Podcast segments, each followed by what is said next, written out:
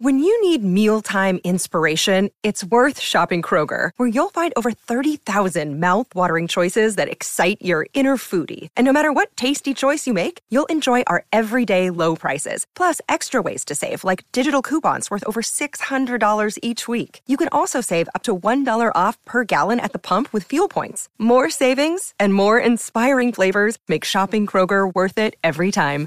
Kroger, fresh for everyone. Fuel restrictions apply. Another day is here, and you're ready for it. What to wear? Check. Breakfast, lunch, and dinner? Check. Planning for what's next and how to save for it? That's where Bank of America can help. For your financial to-dos, Bank of America has experts ready to help get you closer to your goals. Get started at one of our local financial centers or 24-7 in our mobile banking app. Find a location near you at bankofamerica.com slash talk to us. What would you like the power to do? Mobile banking requires downloading the app and is only available for select devices. Message and data rates may apply. Bank of America and a member FDIC.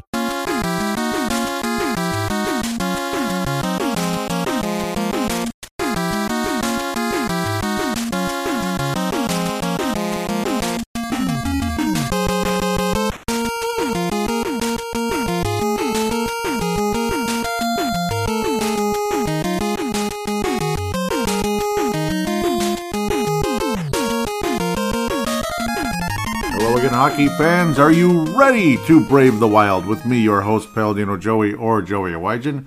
Brave the Wild is available on all your favorite podcasting apps. Thank you once and always for downloading and listening to this show. It is a great pleasure to be back on board with you once again today. At long last, spring cleanups are done. I'm finally able to get caught up with the show. Of course, watched every game. Of course, kept up with everything. Of course, felt the roller coaster of the whole thing the big wins, the big losses. And yeah, I don't know. Another playoff first round exit. Minnesota Wild lose the series in six games, four to two. Of course, you already know that.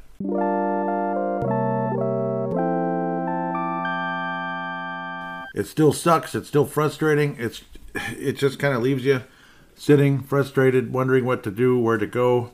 Uh, Kevin Fiala, Kevin Fiala, what what is there to say now? I'd still like to keep him at, in some ways, but unfortunately, I think it's over. I think it's over. Uh, Kevin Fiala has one goal in 13 playoff games. Ryan Hartman didn't do anything. Gaudreau, who was on fire, didn't do anything. It's just crazy to think of how amazing a season certain guys can have, and then how the playoffs change so dramatically, and they're just not ready for it. They're just not ready for it. I mean, Hartman, 34 goals, didn't score in the entire series. Fiala, 85 points, 84 points, amazing season and nothing. Basically, a couple assists. Johnny, uh, I almost called him Johnny. Freddie Gaudreau. Of course, Johnny's doing okay. Calgary's still hanging in there in an epic series with the Edmonton Oilers in the Battle of Alberta. We'll talk about that a little bit. I'm not going to make the show focused on that so much, but maybe just kind of updated predictions, I suppose. But just another annoying, just another annoying uh, finish for the Minnesota Wild, losing in the first round again, and the ultra frustrating feeling that your head coach was outcoached. That uh, Dean Evason was quite simply outcoached by Craig Berube. Uh, Craig, Greg, no, it's Craig. I'm just teasing. Craig Berube.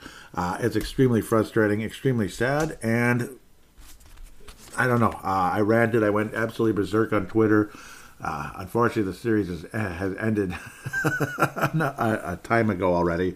By the time I'm finally recording this, so I've certainly cooled down since then, but the frustration certainly still remains.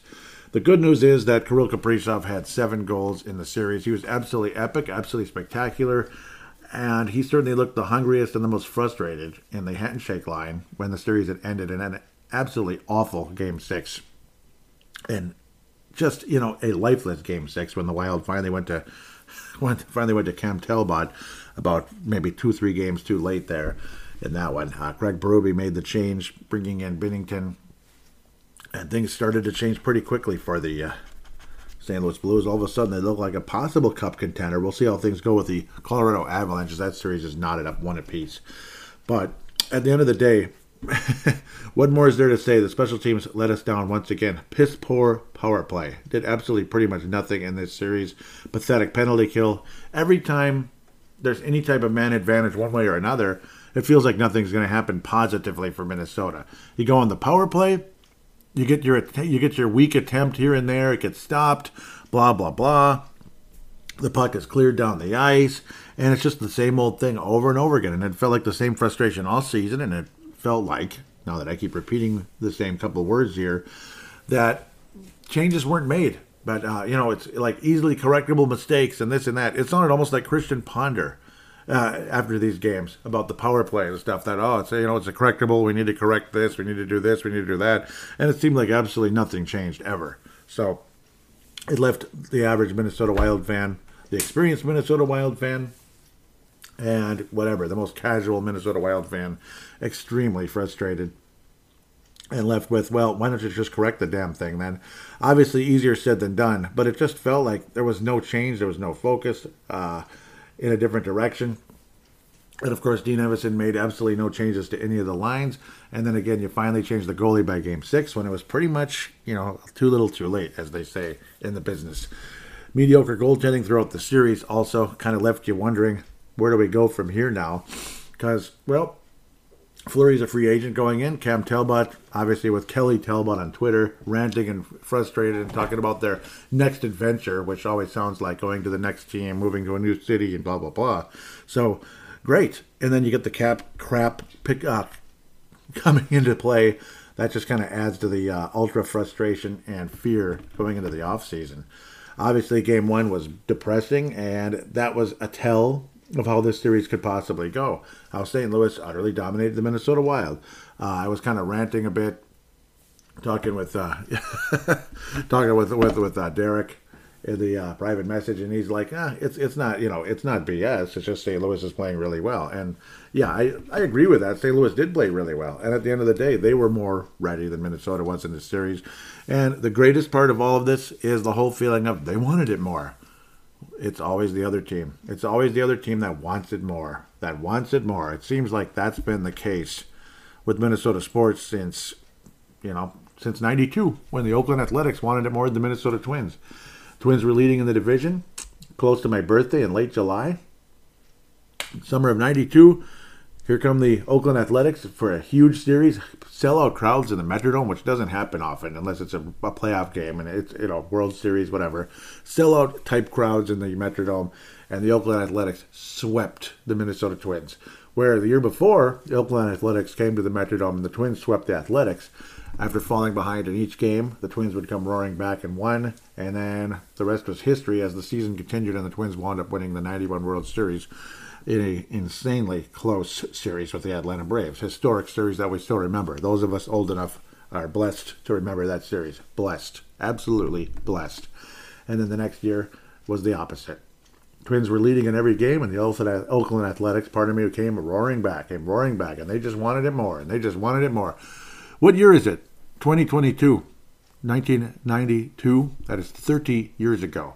30 years ago, we've been telling uh, we've been telling our fans and discussing in newscasts, newspapers, uh, the athletic, electronic newspapers, blah, blah, blah, podcasts, that the other team wanted it more. We've been saying the same old BS for 30 freaking years. So anybody under 30 has been hearing it their entire life. Anybody in their early 30s has pretty much been hearing it their entire life because I don't, I unfortunately do not remember the 1981 North Stars when it happened. But of course, you know, luckily with technology and this and that, we are able to kind of catch up and uh, talk about it and understand what took place in that Stanley Cup final. And that's when I had that cool show two years ago in the, uh, what was it, June 2020 when there was nothing going on. And then I got to see the uh, Stanley Cup final a bit in 1981 and came to the conclusion of what took place there. But uh, do check that one out, the 81 North Stars, about two years ago now very very fun podcast. Actually did really well. Did really well and i'm sure fans were starving for some real sports again. So they got to see at least a you know 39 year anniversary game or a couple of games on the uh, nhl network and this and that. That was really cool to be quite fair. Um, back where i need to be though again the 4-0 loss to open things up it just left you with an extremely sour taste in your mouth and the wild would again ultimately it just gave you that feeling like here we go again. The wild have never those of you that don't, those of you that need to hear this once again, the Minnesota Wild have never won a series where they've had home ice advantage. Are you fucking kidding me? What assholes! As the angry video game nerd might say, that is some. F- yeah, he'd say the whole word. I don't need to say it. That is some bleep. Um, I try to keep this somewhat family friendly, somewhat. it's ridiculous. How can you not win a home playoff series ever? Zero home playoff series. Remember going back to 03 and I'm going to go back in it again because I can. Because I can and I know you're rolling your eyes and you're bored and you're like shut up and move on. Okay, well, fine, I'll do it anyway. I I'm sorry. It is what it is. Okay. 03, the Minnesota Wild defeat the Colorado Avalanche at seven in one of the greatest series of all time, and it was so cool. And you got the great, spectacular overtime goal by Andrew Brunette, and you win your first playoff series in team history, and you win Game Seven on the road against one of the best teams in the league and against one of the greatest goalies of all time. That was freaking awesome. And then you have a dramatic back and forth series with Vancouver. You go down three to one, just like Colorado, come roaring back and win that series in Game Seven on the road. Two and zero oh in playoff series in the history of the franchise. Looks like things are turning around in Minnesota. We're actually winning playoff series, and now we're in the Western Conference Finals. As luck luck has it, Anaheim Ducks, the seventh seed. Minnesota Wild were the sixth seed back when we had eight seeds instead of this playoff thing again, like the old days. The old days kind of came back, but at least you get the rivalries again. Even though it gets really old when you keep losing to the same couple teams over and over, like the Blackhawks. But I'll digress. Where do I need to where I need to be? Pardon me. Home ice advantage against the Anaheim Ducks. Here we go. Rock and roll. You lose game one. You get shut out, and you get and you take like 90 shots on goal, and you never finish once against John Jean Sebastien Giguere. Yes, the greatest backup goalie in NHL history, right? Yeah, who happened to be starting and uh, you know happened to be in a starting position and shut the Wild out three games in a row. Wild finally score a goal in Game Four and they pull out the brooms in Anaheim, California. So much for home ice advantage, eh? the, and the Ducks lost to New Jersey in a pretty good series actually, but uh, yeah, unfortunately the New Jersey Devils were the best team in the league that year. The Wild's chances of winning that series would have been it would have been tough, but I guess you never know. Um, that's the beginning of the home ice advantage nonsense. It's been going on forever. The Wild are on the road versus Colorado. Years later, or the, well, yeah, well, years later, we have the home ice advantage versus the Avalanche. We lose that. We don't have home ice advantage versus Anaheim. You lose that. So whatever. Um, of course, you're going to lose series when you don't have home ice advantage at times, but you can win them as well. And the only series the Minnesota Wild have ever won were when we did not have home ice advantage. And something's got to give about that. Something's got to change. You can't keep losing all your home ice advantage series. Uh, excuse me. Again, home ice advantage. You beat the you, you win the division. You actually we actually have one division championship in our history. Play the Avalanche in the first round, losing six. So Andrew Brunette on the other team. Yay, that was kind of funny. Years later, again, yes, we beat Colorado uh, in a seven-game series with an overtime goal again. That's when my Nino Niederreiter. Then you beat St. Louis the next year in the first round with with uh, them having home ice advantage in only six games. It was actually probably the best playoff series in the history of the Minnesota Wild. We didn't even have to go to Game Seven. We won Game Six at home. We were closers. We're closers. And then ever since, any type of home ice advantage has been a failure. Like home ice versus St. Louis loss. You know, home ice versus St. Louis again loss. so you get the idea. You get the point. Um, What's really sad and disappointing though is you go up you go up two games to one in this series after beating the crap out of Husso six to two and then five to one. That six to two win on the road that felt really good. And you even things up and Kirill Kaprizov has a hat trick and it was so cool. Um, unfortunately, Joel Eriksson that got a hat trick taken away, but Kirill Kaprizov winds up with it with the empty net. Hartman at least got a couple of assists in the course of this series, so good for him. Um, but outside of Kirill Kaprizov, there's one guy that's really, truly shown up in the postseason in both of these years, where Kirill didn't really show up last year. Fiala didn't show up last year. Boldy wasn't here at all, and we understand why now more and more because he wasn't really, even this year, he didn't really look like he was ready for the postseason. He just didn't. Um, him being, again, Matt Boldy. Uh, Kirill Kaprizov was ready this time around. It's fantastic. But the other guy that's been the constant in the postseason since he's had a chance at the postseason is Drew Eriksson Absolutely wonderful. Again, almost had a hat trick. Still wound up at three points in game number two. He wins a couple of faceoffs, but not all of them. Looks like Freddie Gaudreau was the best faceoff guy in this game, and Ryan Hartman with a couple of assists in the game. Of course, again, we actually finally scored some points uh, at the end of the day. Of course, I'm not going to review the whole series in depth because it, you know, it's been a few weeks now already what is it that you know at the time I'm recording this segment, the 28th of May, depending on how things go with my schedule this weekend. If I'm able to do this in one quick shot, it's going to be a two segment show, by the way. So um, again, you come back and win game three, five to one. The Wild have uh, The Wild have definitely solved Husso. Everything feels great. We're beating Husso. We're beating Ville Husso, who had been shutting us out all season, shutting us down, and of course shut us out in game number one. Feels so awesome. Kirill Kaprizov, again, goal and an assist. Joel Eriksson goal and an assist. Ryan Hartman, two more assists. So at least he's been picking those up, Hartman. So to be fair, even though he didn't score, at least he was a part of things a bit. But you still didn't see a whole lot out of Ryan Hartman, generally speaking, and it was frustrating. Um, and of course, health is definitely an issue. But you got to think every gosh darn team in the NHL has issues going into the postseason with injuries. St. Louis was depleted at the blue line, absolutely depleted. So, and you still couldn't take advantage in game number four, and that was probably the most maddening of it all. And that's the game that ultimately lost this freaking series, is game number four. Uh, at the end of the day, again, game number two. I mean, you win five to one. You're feeling great, five to one. That's just a nice, solid butt kicking, and we're and we're and we did it on the road. We're up uh, two games to one. We've, re- we've regained home ice advantage. All you got to do now, if it if it comes to it, if you can't win the road games, just take care of game six and uh, excuse me, just take care of game five and seven, and you're good to go. That, that's all you got to do. that's all you got to do. Just take care of home ice, even if you lose game four. But the Wild actually probably should have won game four. That's the annoying part because the Wild were kicking butt in that game at one point, and then we got our butts kicked, and the series went completely pear shaped from there. The Wild lose five to two twice and five to one in a awful, disgusting game number six in St. Louis. St. Louis.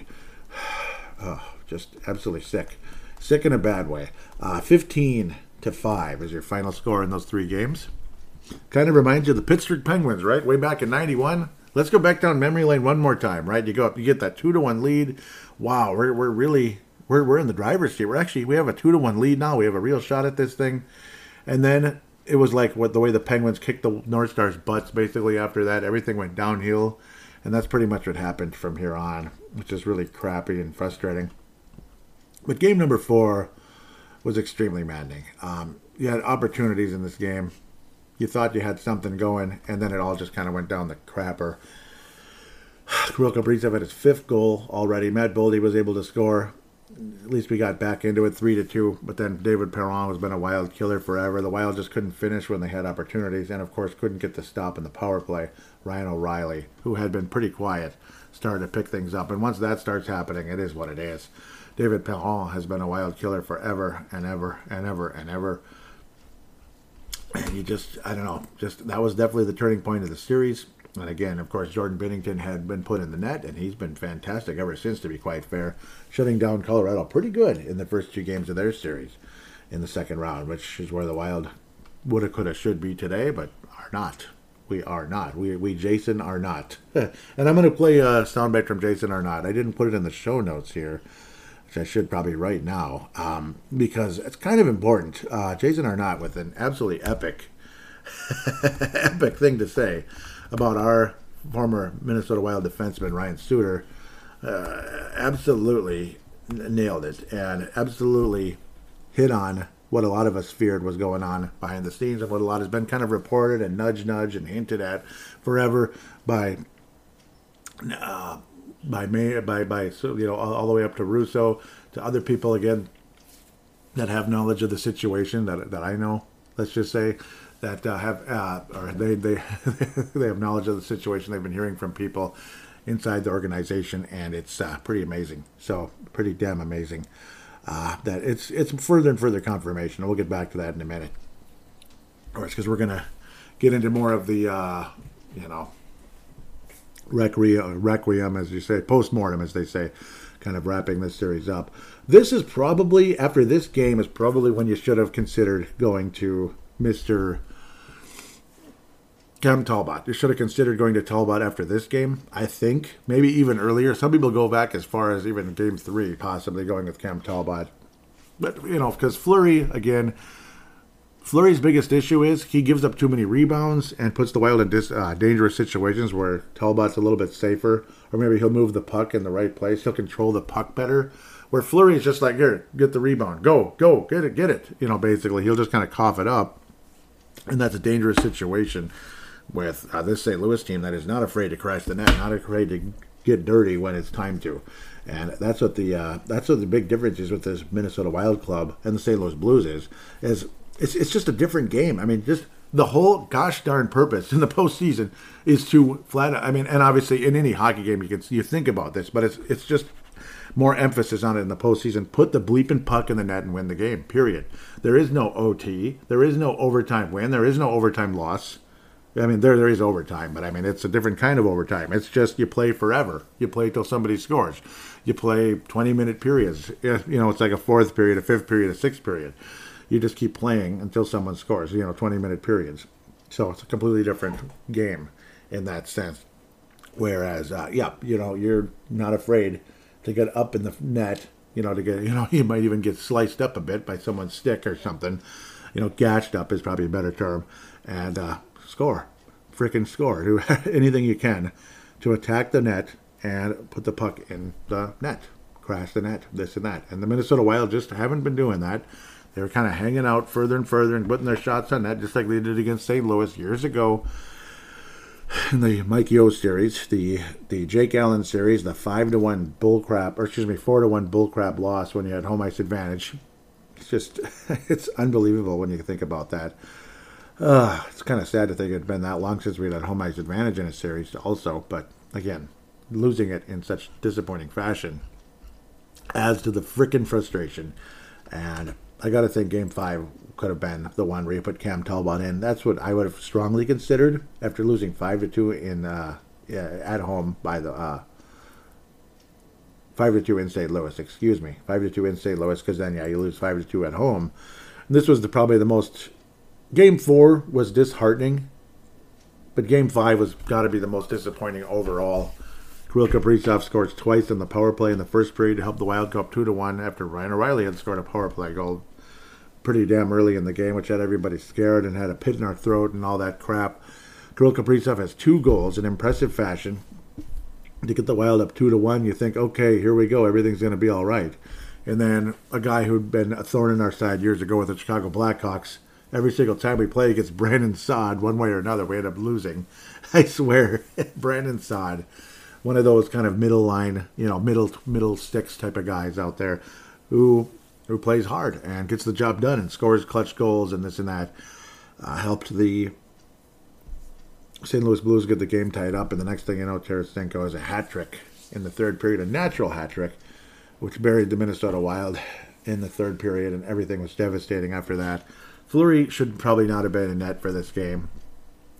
Um, you were just hoping for the best here, and then everything just went downhill so quickly. Uh, Vladimir Tarasenko again the hat trick, which sent everybody, you know, to a, to a feeling of this series is bleeping over. We're going to St. Louis.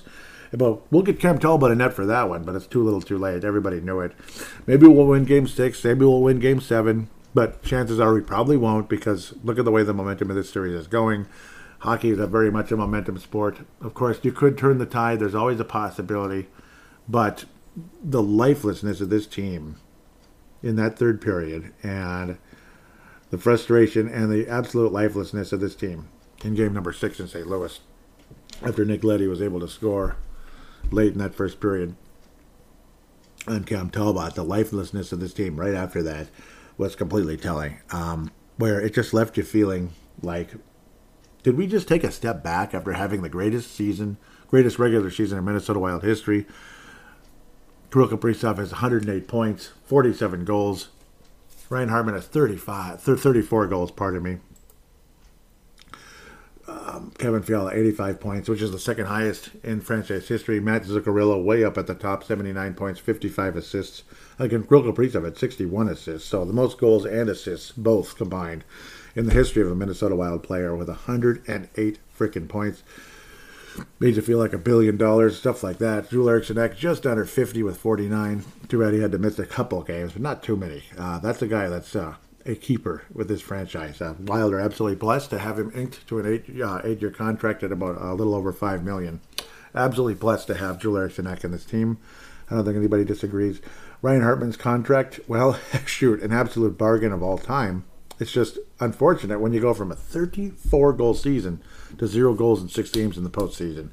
So it just leaves you crying. Uh, Matt Zuccarello, back-to-back mediocre postseasons. Kevin Fiala, back-to-back mediocre postseasons. Um, Marcus Foligno had been playing hurt for I don't know how long. Uh, Jared Spurgeon disappeared off the face of the earth. Jonas Brodin had a bad had a bad series. He was he was not good. I would have to say the entire defensive corps looked like crap in this series. Some guys were slightly better than others, but generally speaking, they were terrible. Uh, they were bad across the board. Middleton was pretty bad. A big miscommunication with Fleury, and just overall wasn't good. Fleury was mediocre at best. Cam Talbot was below average, but also had been sitting out cold for a long time. Cam Talbot doesn't come back good when he's sitting out cold forever. That's just a fact. You overuse a goalie, they start to struggle. You underuse a goalie, they come back flat. It's stupid. It's absolutely bullshit how the Minnesota Wild stopped using uh, Cam Talbot late in the season, it, it, which is like, okay, we're getting Fleury revved up for the playoffs. I don't know. That wasn't the best thing. It seemed like when the Wild were consistently going back and forth with the goaltenders, it was better. And I don't think it's the end of the world if the Wild come back with Talbot in Game Three or Game Five.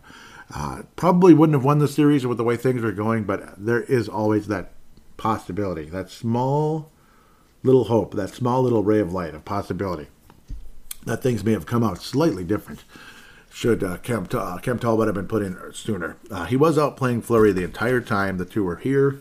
The annoying part is uh, Cam Talbot was pretty lousy before the rumors started. He just gradually kept getting worse and worse during the season. And quite frankly, Cam Talbot last year, not this year, was much closer to being an all star than he was this year. It's just funny how, oh, yeah, he's an all star.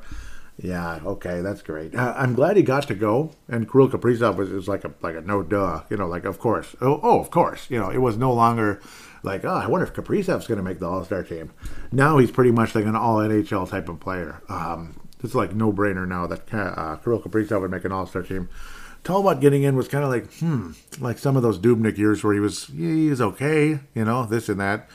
And I guess he's going to the All Star game. That's that's cool and everything, but uh, I don't know. I, I guess, I guess if they need like nine goalies, no, I'm kidding. Well, it's it's a different All Star game than it was in the past, but still, because it's like multi teams and all that. Still kind of strange. Still odd how it all turned out, but it's frustrating and sad to see certain players disappearing in the postseason, multiple seasons, multiple years, multiple series. Uh, Dumba was playing extremely hurt. Obviously, he had the uh, br- uh, broken rib situation, possible puncture, punctured, punctured lung, pardon me, and he's never been the same since the uh, the old pectoral injury. He has absolutely never been the same. It must have changed the motion, the release on his shot. He's not the same guy. Uh, he just looks like an average defenseman. Uh, his overall defensive abilities are average to below average. He was known for his offensive capabilities and his absolutely dangerous shot that was called the dumb bomb, which unfortunately he didn't like very much. Apparently, he didn't like that name, and I guess I can understand because dumb, you know, dumb bomb. It doesn't sound too good, but it was a good shot. It was a, you know, it was a nice shot. He was a 50 point defenseman, and he looked like he was on pace for even more, maybe 60 points. And then that nasty injury took place where basically Matthew Tkachuk was like ripping the guy's shoulder, and obviously that would pull on the muscle with the, the angle of the the way angle his arm was getting pulled kind of backwards. It ripped on that pectoral muscle, and he's never been the same since. Him being Matt Dumba, it's a gosh darn shame. Um, and with the player you're getting right now, and with the chances are he kind of is what he is right now, a 25 point guy who's mediocre defensively. He ain't worth six million dollars a year, and if you do try decide to resign him, I'm praying to God we're talking about something along the likes of like four million a year, something like that.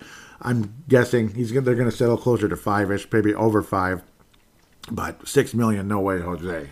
Uh, he, he's not that guy. Uh, six million, it looked like he could have been a bargain if he was a 50 point guy still. But unfortunately, that's uh, done and gone at the end of the day. Real quick before I forget, and then we'll get further and further into the uh, post mortem conversation here and looking at the offseason and what the Wild should do going forward. Let's hear from Jason Arnott. Jason Arnott, right now, former uh, Nashville Predator and teammate of Ryan Suter. The attitude of Suits was night and day to Webb's. All he would do is complain about he can't. How come he's not on the power play? How come he doesn't play? He doesn't play enough. I can't believe this guy's making this much money. Webbs was he was night and day. He he wanted to learn and super respectful and played hard and you know so two different dynamics of mentality of, of players. I heard it was he was a huge distraction in that dressing room and uh, you know knowing Billy Guerin he's not putting up with that and he's cleaning house to, to, to bring back and and now look at them they're you know he's built a phenomenal team without all that money and distraction. Well, that that's kind of the thing. Like I've got to figure out like what what's the issue. You know why mm-hmm. why have we been falling short? The teams are good. Um, the guys play hard, but there's something uh, rooted here that is that's not working, and it's not just trading players and you know changing the GM and things like that. It's it's uh, it's it's something in the in the way that we operate every day. It's something in the culture, and we need to change it. Mm-hmm. Hmm. Yeah, I think there was something rooted in there, in the culture that needed to be changed. I think there was something rooted there, huh? I think Bill Guerin, you could just kind of feel it coming, and like something was up. He found out what it was, and I was praying to God that he would, and yes, he did. That's the one thing. As good as Paul Fenton apparently was at scouting, isn't that scouting, as they might say, with the Canadian scouts and the Canadian coaches and Canadian players, eh? Uh, okay, sorry, I'm just in a weird mood. I'm always in a weird mood. Um, Paul Fenton did a good job drafting, bad job or mediocre job in free agency, really strange job, like in season moves, strange, strange to say the least. But where he um, truly would have not helped this franchise is, well, guess what? Country Club. Remember, I kept talking about Country Club when he was here because you had the former owner of the Nashville Predators, Craig Leopold, as owner of the Minnesota Wild, close friends with Ryan Suter, former Nashville Predator, Paul Fenton, former Nashville Predator, assistant GM and super scout and all that good stuff. And I drafted Ryan Suter. That was the first thing he said after he took him being uh, Paul Fenton, took uh, uh, Filip Johansson. Hey, people remember in the first round I drafted Ryan Suter. People were questioning it then you know, and all that love for Ryan Suter, this and that. There is no way, there is no way Ryan Suter would not still be on the Minnesota Wild today if Paul Fenton was was the Wild GM. Thank God in heaven that Craig Leopold acknowledged the mistake he had made because, holy crap, do you realize the damage for this franchise uh, going forward? How much worse it would be today. Um, it's nice that the locker room is better. It's nice that there's a better feeling. It's nice that there's better leadership. It's nice that. Uh, guys aren't selfish, that there's a better attitude everywhere, better point totals, this and this and this and that. The production in the playoffs still sucks, and you pray to God that that can change. There probably are other people in that locker room that still need to go, I think, which really is sad. Guys that were still still here back in the day, and may possibly certain coaches that were still here as well. And it could be some painful moves, some sad moves. Um, Dan Barreiro uh, had Bill Guerin on just the other day, and boy, he defended Dumba like you wouldn't believe. He was absolutely PO'd at the thought of people. Why does everybody want to run Dumba out of town? Why is it always Dumba? And it was a pretty awesome interview. I think most of you have heard it by now. If you're, you know, pretty diehard Minnesota Wild fan, you keep up with this team, and you're, you know, you've been listening to this podcast for years, and you've been a fan since the, you know, intra, uh, you know, inaugural season and all that. Um, but uh, so it sounds like he'd like to keep Dumba, but the good news is during the course of that interview, he did make it clear that hey, sometimes you have to make painful moves. So you have to give up something to to give something to get something. You can't be married to anybody on the roster. So that's the good news. Uh, Kirill Kaprizov is the guy that uh, you absolutely don't want to trade. I'd consider him untouchable. Though, of course, if Wayne Gretzky can get traded, anybody can get traded. Basically, basically. Um, Basketball doesn't seem to happen as often, but it still does. Well, it does now. Back in the old days, it didn't.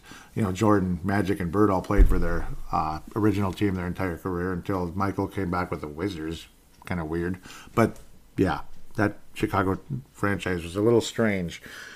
Yeah, okay, I'm going way off track here. I apologize, but um, some people have to go. Bottom line, some people do have to go not because they're bad, not because they're jerks, not because they're this, not because they're that, but maybe they're just not winners. Maybe they're just not that good. Or maybe they're just They're just, you know, they're good in the regular season. They're good regular season players, but playoff time comes and they disappear. And it happens over and over and over. Charlie Coyle disappeared every effing year. Every effing year. Um, people love Charlie Coyle, and they were offended at the, pot, the thought of trading Charlie Coyle. And it's like, well, do I feel bad that Charlie Coyle's not in the Minnesota Wild right now? No. Could we use his help as like a, a middle six center? Sure. But do I miss him? No. He didn't do bleep for us. He fit in better with the Boston Bruins, the Boston Bruins. Uh, but now they're not winning in the playoffs either. Oh well, too bad, so sad. too bad, so sad about that. Niederreiter had his big moment, but but other than that, he hasn't done jack bleep either. Really in the postseason. For uh, he didn't really do a whole lot after that. Did uh, Niederreiter. Jason Zucker, the most popular of them all. Everybody loves Jason Zucker, and his wife is the coolest person ever. I don't give a bleep. I don't give a bleep. He wasn't the winner either. He really wasn't. He was inconsistent. Jason Zucker to me was like uh, Jacque Jones of the Twins years ago. This popular left fielder who could get hot. He could hit some homers. He could get. He could be red hot. And then here come the playoffs, and he's 0 15 or one for one for 16. Woohoo! He got a single, and that's kind of Jason Zucker. Um, maybe that's Kevin Fiala. Maybe that's. Uh, maybe that's. Uh, that pains me like no tomorrow to say that. Maybe that's Dumba. Maybe that's even Brodin of all people. I'm. I know that's really sacrilegious. Brodin's like probably the last of that group I would consider moving on from, like the last from the old guard, so to speak. I would move on Spurgeon before I'd move on Brodin. Um, but Spurgeon disappeared. He was part of that Coyle, Niederreiter, Granlund, Coyle, Niederreiter, Granlund. You know, I don't miss any of those guys. I don't miss them. Sorry. Um, I don't miss them but Spurgeon, Brodin, Dumba, they're part of that group. Uh, they're part of that group. Fiala probably priced his way out of Minnesota anyway. And plus the fact that uh, Bill Guerin continued to sign players, continued to make moves, and how he said quite a while ago, going all the way back to last year, that they've kind of already made their decision on what they're going to do with Kevin Fiala. Like they, oh yeah, we, we know what we're doing, what we're doing going forward. And then Bill Guerin continued to sign this guy and sign that guy uh, including some surprises like Alex Goligoski, but of course that was very possibly a handshake type of a deal. A lot of us kind of knew that coming in, but then we were hoping, okay, maybe the deal's off because he is lousy. Can we move on? Like he got his five million, and that was the whole point. That was the handshake. Here's the big bucks. Now come back for a cheaper price. So the Minnesota Wild do re-sign him for well, Minnesota Wild Bill Guerin. You get the idea. Sign him for an extension for two million for two more years, not one more year, two more years, right in the heart of that uh, of that, yeah, right in the heart of the uh, the heavy cap situation. Uh, Kulikov he signed for the rest. Uh, he signed for next year as well. Can the Wild trade him? I don't know. Woohoo! Jon Merrill. It's not expensive, but it's still a raise. 1.2 million. It's, it's a three-year extension. Okay, and then you move on forward. Jordan Greenway, a three million dollar extension per year, three years, three million. Not that I'm mad that the Wild signed Greenway. It's just that. Hello, hello, Kevin Fiala. Hello, hello, hello, hello, hello, hello, hello. No, it looks like it, it, it looks like no to me. that was funny because they're right on top of each other. Joel Eriksson and Kevin Fiala. I'm like, wait a minute, he got an extension? No, he didn't. That was Joel Eriksson. Um, some people gotta go. Uh, Zuccarello, two more years, two more years, and people will be like, people might be talking to me right now. Zuccarello, you want to get rid of Zuccarello? Are you serious? Are you gonna? Do you really want to stab Kirill Kaprizov in the back? I don't know. Is it really stabbing him in the back, or is Kirill Kaprizov the, the real reason why Zuccarello's numbers went up? Is Zuccarello the real reason why Ryan Hartman's numbers went up? Ryan Hartman's a bargain at 1.7. Yeah, but he should be a, a, bottom six guy, I think. Bottom six, not bottom three, bottom six. Um, maybe middle six, woohoo. Uh, top line center, no. top line center numbers with 34 goals, absolutely beautiful. But obviously, when you have talent like he did, uh, Matt Zuccarello's great passing skills and Kirill Kaprizov's great passing skills, along with his great goal scoring ability, um, it's, it's crazy you know, crazy ability, and it's, it's something to take advantage of. It'd be nice to see a younger, more talented player in that position, if humanly possible. Maybe Tyson Jost. So far, I haven't seen anything from Tyson Jost. But again, that's another guy. That's two more million right there on the books that wouldn't have been on the books before the move. Maybe you just walk. Maybe just let uh, the young guy walk. Um, Sturm. You just let Sturm walk at the end of the year. Or, you know, because we actually did offer him an extension, which actually was going to be higher but longer. So he would have committed to, you know, a smaller price, so to speak, than what he may have gotten going forward.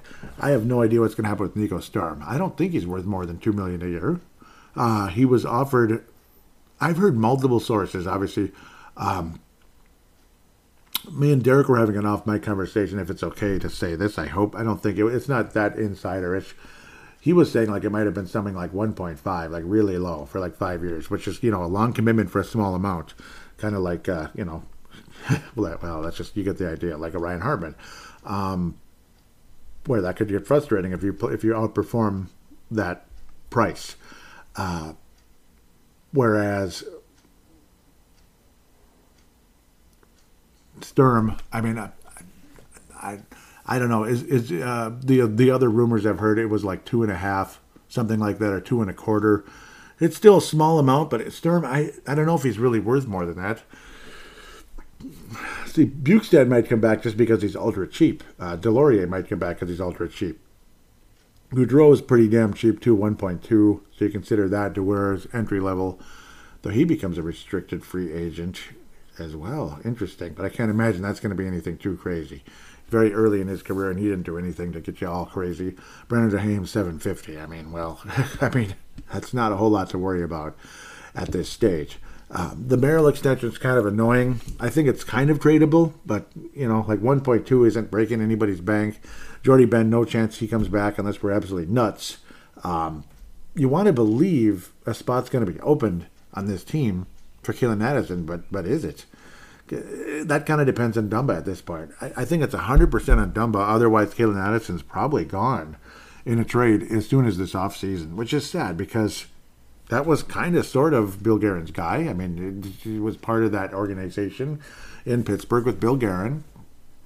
Bill Guerin was definitely involved in all that, particularly with the minor league club. We'll not get into the backstory there. we just won't. Um, so it would be kind of strange. Like you, you traded for Addison specifically in this whole Zucker deal for you know immediate help for Pittsburgh and future help for Minnesota. Uh, depending on how you think of Bjugstad, he was immediate, like somewhat there, It's like band aid help. Uh, Bjugstad, God bless him. Um, but yeah, Calen Addison was kind of the prize of that trade, and then you end up never really playing him in the NHL, which would be kind of heartbreaking in a lot of ways. So will there ever be an opening? Uh, to me, it depends on Dumba getting traded, possibly. And is Dumba tradable? Even though it's expiring, it's a six-year deal or six million dollars for next year, and that's it. Then he's a uh, UFA. Him being Dumba. Um, is he tradable? Possibly, maybe, possibly. Uh, obviously, Guerin loves him to death, but I think one way or another, significant names are going to have to be off this roster and hopefully younger players that are that begin to pan out can help replace them, and possibly a young a young free agent of some sort that has potential, or like a trade for a young guy that has serious potential with these with some of these other slightly older guys that are closer to their prime or slightly past their prime or right in their prime moving forward. Like a Dumba, he kind of he kind of is what he is, uh, but maybe other uh, another team can uh, believes they can solve what's going on and you get Dumba back to the 40, 50, even 60 point range, which would be a very Minnesota type thing if that happened. But uh, that's the other conversation. Uh, Kulikov, it's almost like buy his ass out. but yeah, yeah, I don't know if we're going to be talking about buyouts right now. But I mean, that's a guy I, I would not mind if he was gone. Obviously, you have tons and tons of help coming in the grapevine, but most of them are Iowa bound, not Minnesota bound, because it's too early. Uh, Ryan Works going to Iowa. Daemon Hunt's going to Iowa. I am dancing on the clouds about it. I'm absolutely happy, absolutely thrilled about those guys coming to Iowa.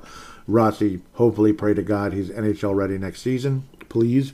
Uh, Firstov, is uh, Iowa bound. Beckman will be back in Iowa. Got to think. Blobbity, blobbity, blah. I think Marshall Warren, he's still in college, right? Nikita Nesterenko. He was drafted in 19. He's like super young, isn't he? He just turned 20. So he could obviously he could be in the well he's not a, he's not a junior player anyway. He'd have to leave college so I, I think he's staying there. Um, and all these other guys like Benoit and all that stuff they're stuck in juniors because they're under 20 Christian Lambos is under 20 he turns 20 on Jan 14 so maybe just maybe You can join Iowa later in the season if they allow that, depending on the rules there. Uh, Carson Lambos, there is absolutely a future with him, no question. 47 points in 51 games with the Winnipeg Ice in WHL. Yes, it's juniors. Yes, Beckman was like a 100 point type of guy, supreme talent in the uh, juniors, and he was kind of mediocre in the AHL last year. I'm not sure what happened with Adam Beckman. Not 100% sure. But the hope is we lose Kevin Fiala. Well, Adam, let's see if you can. the hope is he might be one of those guys that could emerge and become a really good uh, left winger in the National Hockey League. National Hockey League to help this team going forward. Khusnutdinov, obviously, I mean, he might end up being a trade ship, but at the same time, he plays a position that is of need, of need, and of need. So is Marco Rossi. This, this, the crappy part about all that, both of them are undersized. Both of them. Uh, Khusnutdinov is five nine, man. Khusnutdinov is five foot nine. Marco Rossi, the good news is he's thick. He's five nine. He's thick, you know, powerful, this and that for a smaller guy. So he'll be a pain in the butt to deal with one way or another.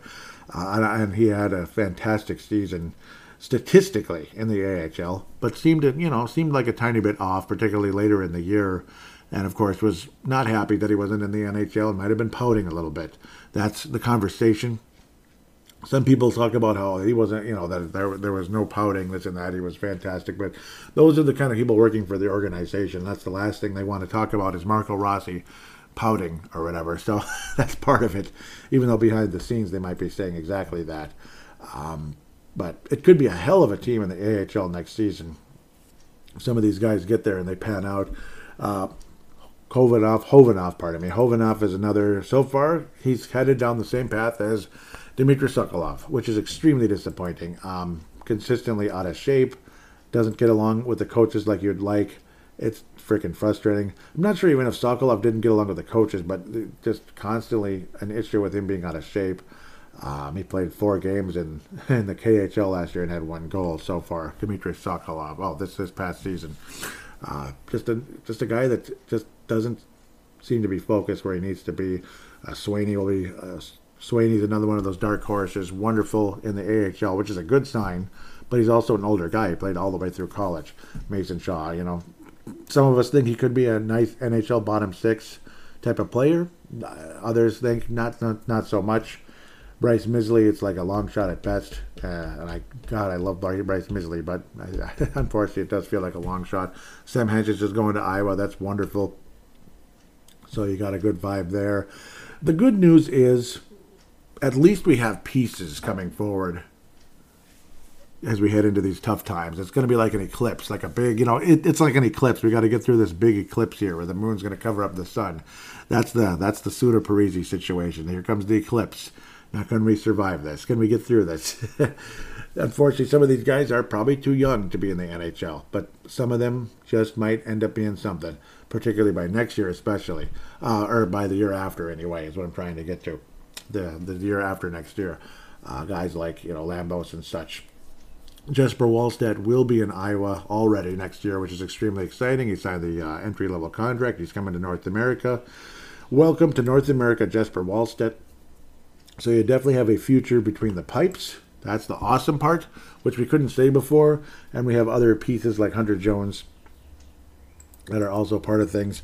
Uh, conversation also continues that you want to bring back uh, McIntyre. I do. Absolutely. Zane McIntyre. Love to see Zane McIntyre back with the Iowa Wild. What a nice nice AHL goalie. He truly is. I'm sure he'd like to at least be a backup goalie in the NHL. Unfortunately, only eight games of the Boston Bruins a good five, six years ago already with a goals against average just under four and a save percentage just under 86%. So who knows? Maybe he's good enough to be a backup NHL goalie, but at very least, he's an outstanding AHL goaltender at 2.5, uh, 2.45 goals against average, 92 save percentage. And he was a nice piece for Iowa. He helped bring the Iowa Wild kind of out of the doldrums during the course of the season. Was fantastic for North Dakota. Years ago, back in 13, 14, 15, goals against average just above two during that course of time and save percentage around 93. So pretty good, pretty damn good for the now 30 year, well, turning 30 year old in August, Zane McIntyre. We'd love to have him back to help nurture um, Mr. Jesper Wallstedt. So Uh, otherwise, Hunter Jones. I mean, I don't think you're going to go with Wallstedt and Jones in Iowa. That's kind of dangerous. So Zane McIntyre, I think, if if he's willing to, would love to have him back. If, if if I had any say on it, I would be like, yeah, he'd be he'd be my guy for Iowa to help Jesper Wallstedt get going. Maybe in a year or two, it could be NHL ready for Jesper Wallstedt, possibly a year or two. It's gonna, you know, it, it all depends. It, it really does. Um, I liked how Kaapo Kähkönen developed in Iowa during the course of a few years. I thought he was he just continually got better and better, and definitely wishing him the best going forward. I wasn't the happiest guy in the world to see him go. In fact, I wouldn't have minded Kaapo Kähkönen being the backup for Jesper Wallstedt in the future. But apparently, that those days are over. The chances of that happening are completely done. So it's a little sad for me to see that happen at the end of the day. Um, that's uh, kind of a regret for me right now going forward with the uh, Minnesota and Iowa Wild and all that when it comes to uh, what's going on with him. Philip Lindberg, not Lindberg, Philip Philip Johansson. I'm like, wait a minute, that's the wrong Philip. Philip, Philip, they're right on top of each other. Of course, again, he has not been signed to an entry level contract, which would give the Minnesota Wild a compensatory second round pick in this draft. So that's always a, a, piece that can be used for obviously drafting somebody who's pretty pretty good there, you know, or uh, again possibly trading up or something, maneuvering around the draft, or to acquire uh, uh, a, a, talented, hopefully fairly younger guy coming to Minnesota one way or another. Be it a center, a goaltender, who knows, a defenseman, something, you know, any position. I, I think the Wild could use help at every position right now. No question about that. Um, winger is obviously we're strongest there, no question about that. Center is what it is. I mean, you need a center like you need a, a, a good pitcher in baseball. You need a good goalie like you need a good pitcher in baseball too, and defenseman, defenseman, which is a position that was never of need for so long, has become a position of question at the very least. At the very least, particularly in that postseason, they were so terrible. Uh, they all were. They were all were, were lousy, to be quite fair. Uh, Lambos, Peart, guys like that going forward. Very exciting. Ryan O'Rourke, Daemon Hunt. I mean, I'm very excited. I want every one of those guys to make it to the NHL and have a success with the Minnesota Wild. So that's the good news. You have a ton of pieces. You, you know, you have Marshall Warren. Who knows what's going to happen there? Simon Johansson's coming to Iowa. So the other Johansson is coming to the Iowa Wild. We'll see how he turns out. I don't think he's NHL NHL caliber, but we'll see. Um, we'll see. Some of those Euro numbers are what they are. They're strange. He actually did have 32 points for the uh, for I can't even say it. It was temporary. Uh, yeah, yeah.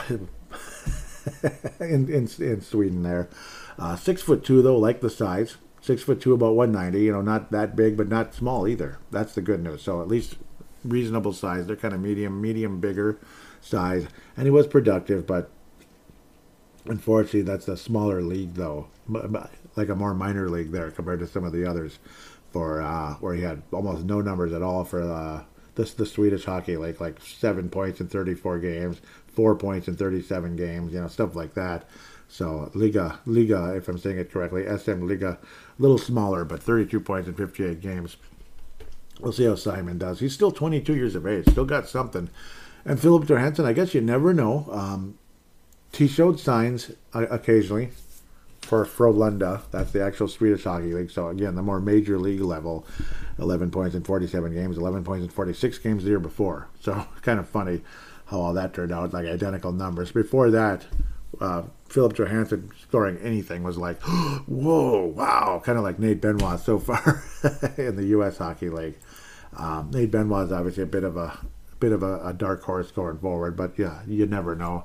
Bankier, Masters, Pillar, mm, you know, I, I don't know. I think they're long shots as well, but there's a chance. There's there's still a chance. Wallstedt, Lambos, and Peart, I think all three of those can make the National Hockey League for sure. I absolutely think so. No guarantee, but very strong chance. Peart, a power play type of guy. Lambos, a bit of everything, just outstanding. And Wallstedt, we hope and pray to God, is a number one goalie and a legitimate number one goalie that you can talk about for years and years and years from uh, to come. Kaapo Kähkönen again. I mean, I just kind of coming back to him real quickly again. It's just, it's a damn shame. It's nice to see that, yeah, he picked things up late in the year. Obviously, no pressure on him whatsoever. But at least he improved the numbers as he got to be in the net a little more for the San Jose Sharks. Got his goals against average under three, and was basically identical numbers, wrapped up with actually identical numbers, if you can believe it, to what he had with the Minnesota Wild this year. A little under three, to 2.86 and a save percentage, almost 92 actually, slightly higher with uh, San Jose Sharks down the stretch as he kept getting a little bit better. with a pretty crappy team, to be quite fair. The Sharks were definitely kind of starting over there, but well, they might have a legitimate goalie going forward. Maybe. Because they have struggled between the pipes for years and years and years and years and a while. Yeah, you get the idea. Um, at least there's a somewhat of a bright future. Again, what do the Wild do with Kevin Fiala? Possibly New Jersey, possibly Ottawa. You might be able to get like a seventh pick or something going forward. You might be able to get a top 10 pick in the trade. Otherwise, uh, it sounds like the chances of the Minnesota Wild getting um, the second overall pick from the New Jersey Devils for Kevin Fiala are pretty slim at best.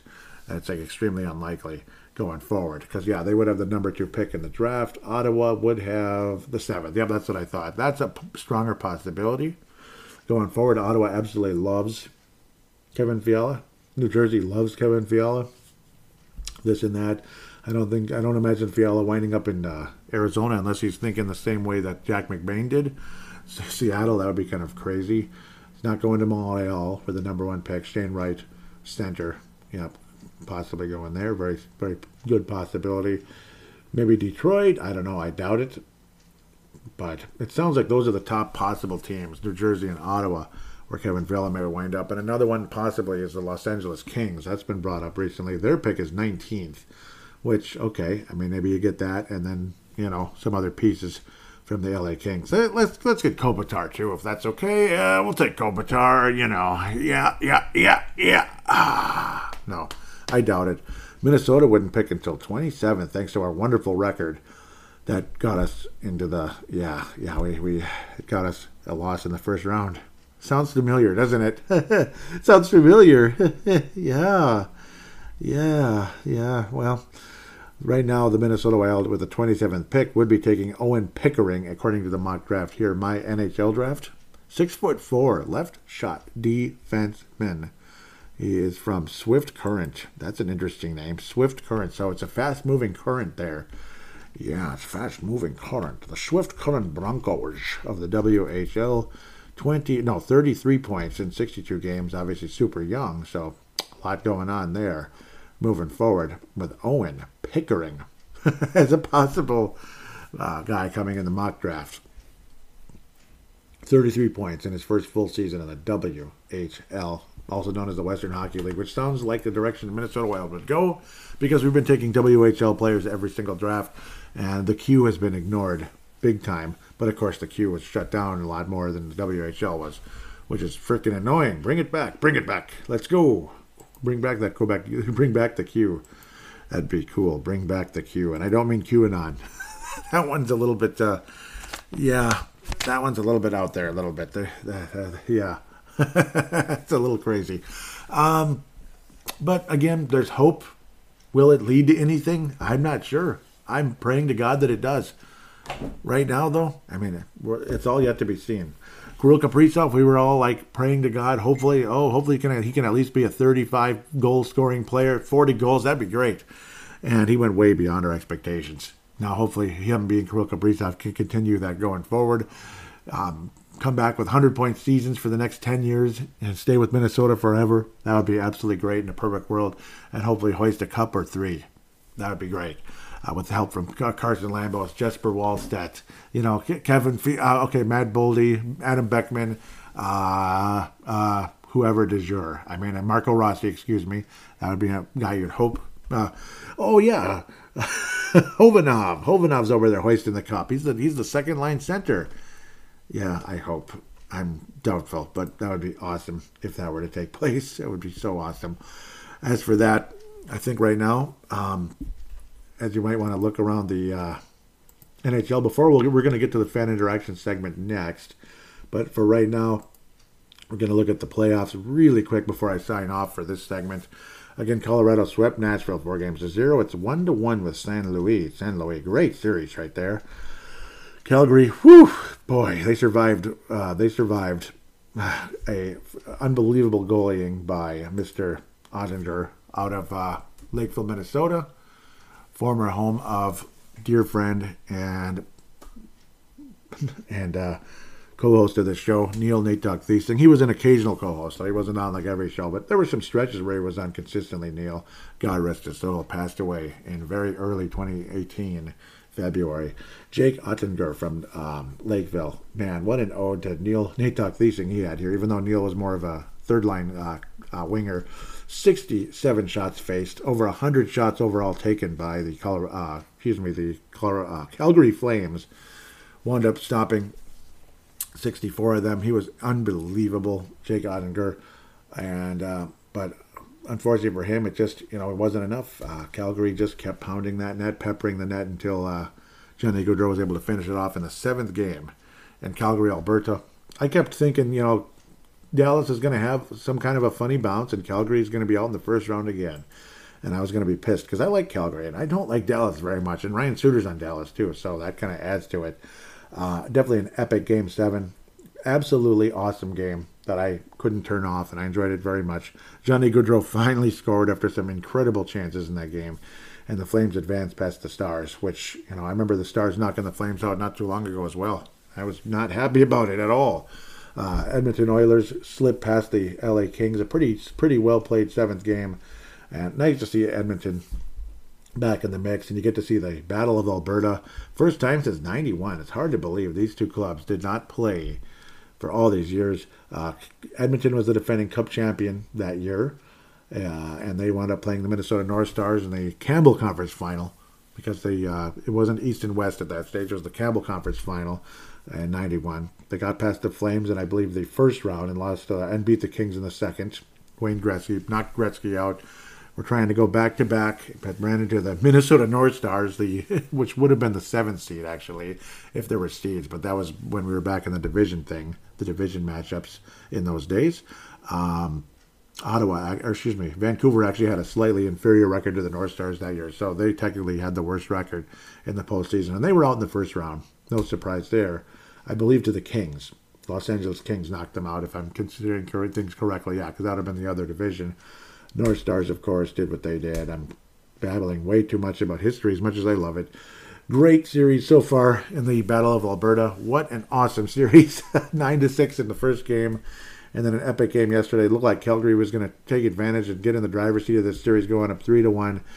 And Calgary, or excuse me, Edmonton scores four goals in a row, slowly but surely. They just kept kind of chipping away, chipping away, chipping away. And the big stars, the great players of, Cal- of Edmonton took care of business Connor McDavid with a sixth goal of the playoffs to make it three to two, and then Evan Bouchard, Zach Hyman, and ultimately Leon Draisaitl wrapping it up to make it five to three.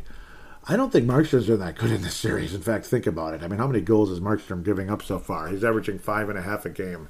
So Markstrom's not been the great has not been as great, and hopefully he steps up for his sake. Edmonton obviously went through hell, giving up nine goals in the first game, but Edmonton kept chipping away at some huge leads by Calgary in that game. That's why it ended up being nine to six instead of you know eight to one or something.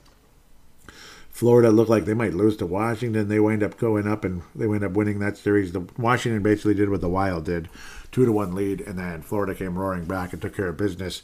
But now they're trailing the defending Cup champs, who are going for the three-peat, back-to-back Cup champs. They're trailing in the Battle of Florida. You had the Battle of Alberta. Now you got the Battle of Florida. Pretty cool. Tampa versus Florida. Tampa has won both games in Florida. Well, in Miami, the Miami area. They're both in Florida. Yeah, they're both in Florida. Come on now. Florida with a historic record this season. Absolutely freaking awesome season with uh, Andrew Brunette as the coach with 58 wins. In the NBA, 58 wins is considered really, really, really good. In the NHL, it's considered crazy. Like, holy crap, dude. That's really high. You know, when you consider overtime losses and such. But um, Florida just keeps, you know, getting beat. But at least they got out of the first round for the first time since '96, and they went to the Cup final, only to lose to the, I believe that was the Avalanche in the Cup final, if I remember correctly. The yeah, '96. That's the Avalanche. Joe Sakic and uh, Joe Sakic holding up his first trophy of two. Patrick Roy held, held up his third That was his third because he had two with Montreal, 86 and 93. That's all off of memory. Yes, I'm that kind of fan. Yep, yep, yep. Carolina and the New York Rangers. What a fun series. And the Carolina Carolina Hurricanes are taking advantage of things a little bit. Well, not really. They're just playing great defense and they're scoring timely goals. And New York is playing great defense and not scoring timely goals. Um, they only have one goal in two games so far. Uh, Antti Raanta, who's been kind of an off and on backup goalie, starting goalie, backup goalie, and then you have the phenom Igor Shesterkin over there in New York, or the phenom goalie to replace uh, King King Henrik, basically. Um, wow, you know, wow. I, I'm impressed. I like the New York Rangers talent. I like their talent. I just don't like the whole vibe of the New York Rangers. You know, they get they always get the high pick. They always get the big time free agent. They always get this. They always get that, and it's New York. And I'm sick of New York. New York this, New York that. Even though it's a classy franchise and it's really cool and all that, but there's an, an annoying negative side to it as well. It's cool to see somebody like Carolina taking care of business the way they are. They're an impressive franchise, and you never know. They just might wind up being the Cup champion. I'm, I'm sticking with Calgary just because I'm sticking with my guns. But this Calgary team could win the Stanley Cup uh, with the talent they have, the goal and the goaltending, the hot goalie that's in that. And it's funny how Ian Cole ended up having the clutch goal in the first game for when the uh, Hurricanes ended up forcing OT after trailing one nothing forever. He winds up scoring the clutch goal. That was pretty cool. Apologize, Eddie. I'm going to backtrack quickly. How Tampa Bay ended up outlasting Toronto in seven games. There were game sevens everywhere. Carolina over Boston. Carolina beat Boston in that one, and the New York Rangers got past Pittsburgh. Pittsburgh was up three to two in that game, and the Rangers just kind of took over and won that thing, much to uh, State of Hoppy's chagrin. Scott here locally in Edina. Uh, I feel bad for you, Scott. I, I, I'm, I, I'm sorry. You know, I'm, I'm not a Rangers fan. I'm not a huge Penguins fan either. You know, for you know, for this reason or that reason you know, uh, obviously, I liked the Lemieux Penguins more than I like this group, but he's right though when he talked about on the most on the recent uh, Soda Pod. Uh, Scott there was saying how yeah they're by far the more talented team. They're just never bleeping healthy, or basically if if healthy, they're the more talented team. I'm throwing in the never bleeping healthy part because it's true. Uh, Malkin is like you know he is what he is. He he is just a walking injury, you know, and you feel bad about that. Zucker's never healthy, and we all experienced that.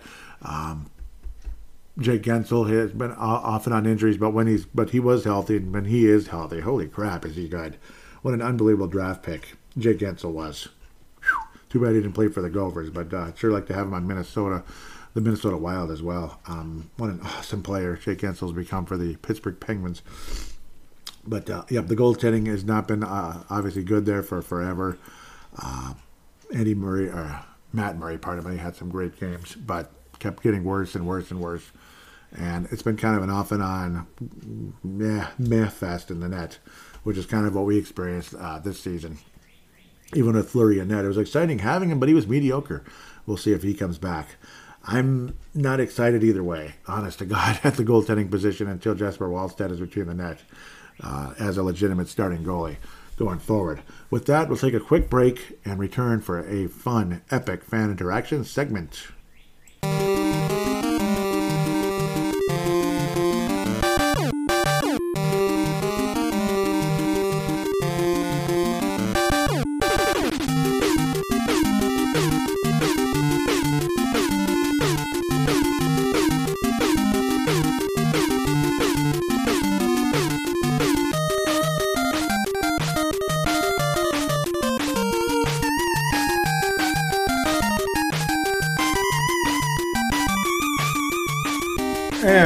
Back here on Brave the Wild, segment number two, fan interaction segment, all the way. Hashtag BTWMN, B, hashtag BTWMN. Always put that in your tweets. At Brave the Wild, at Brave the Wild is that Twitter account. And we're going to pick up where we left off if humanly possible. Tom Hayen was saying, he was sharing the uh, most recent episode, saying uh, it's just, just about time to start circling those wagons. Norm Green sucks. Yep, that was as I was saying.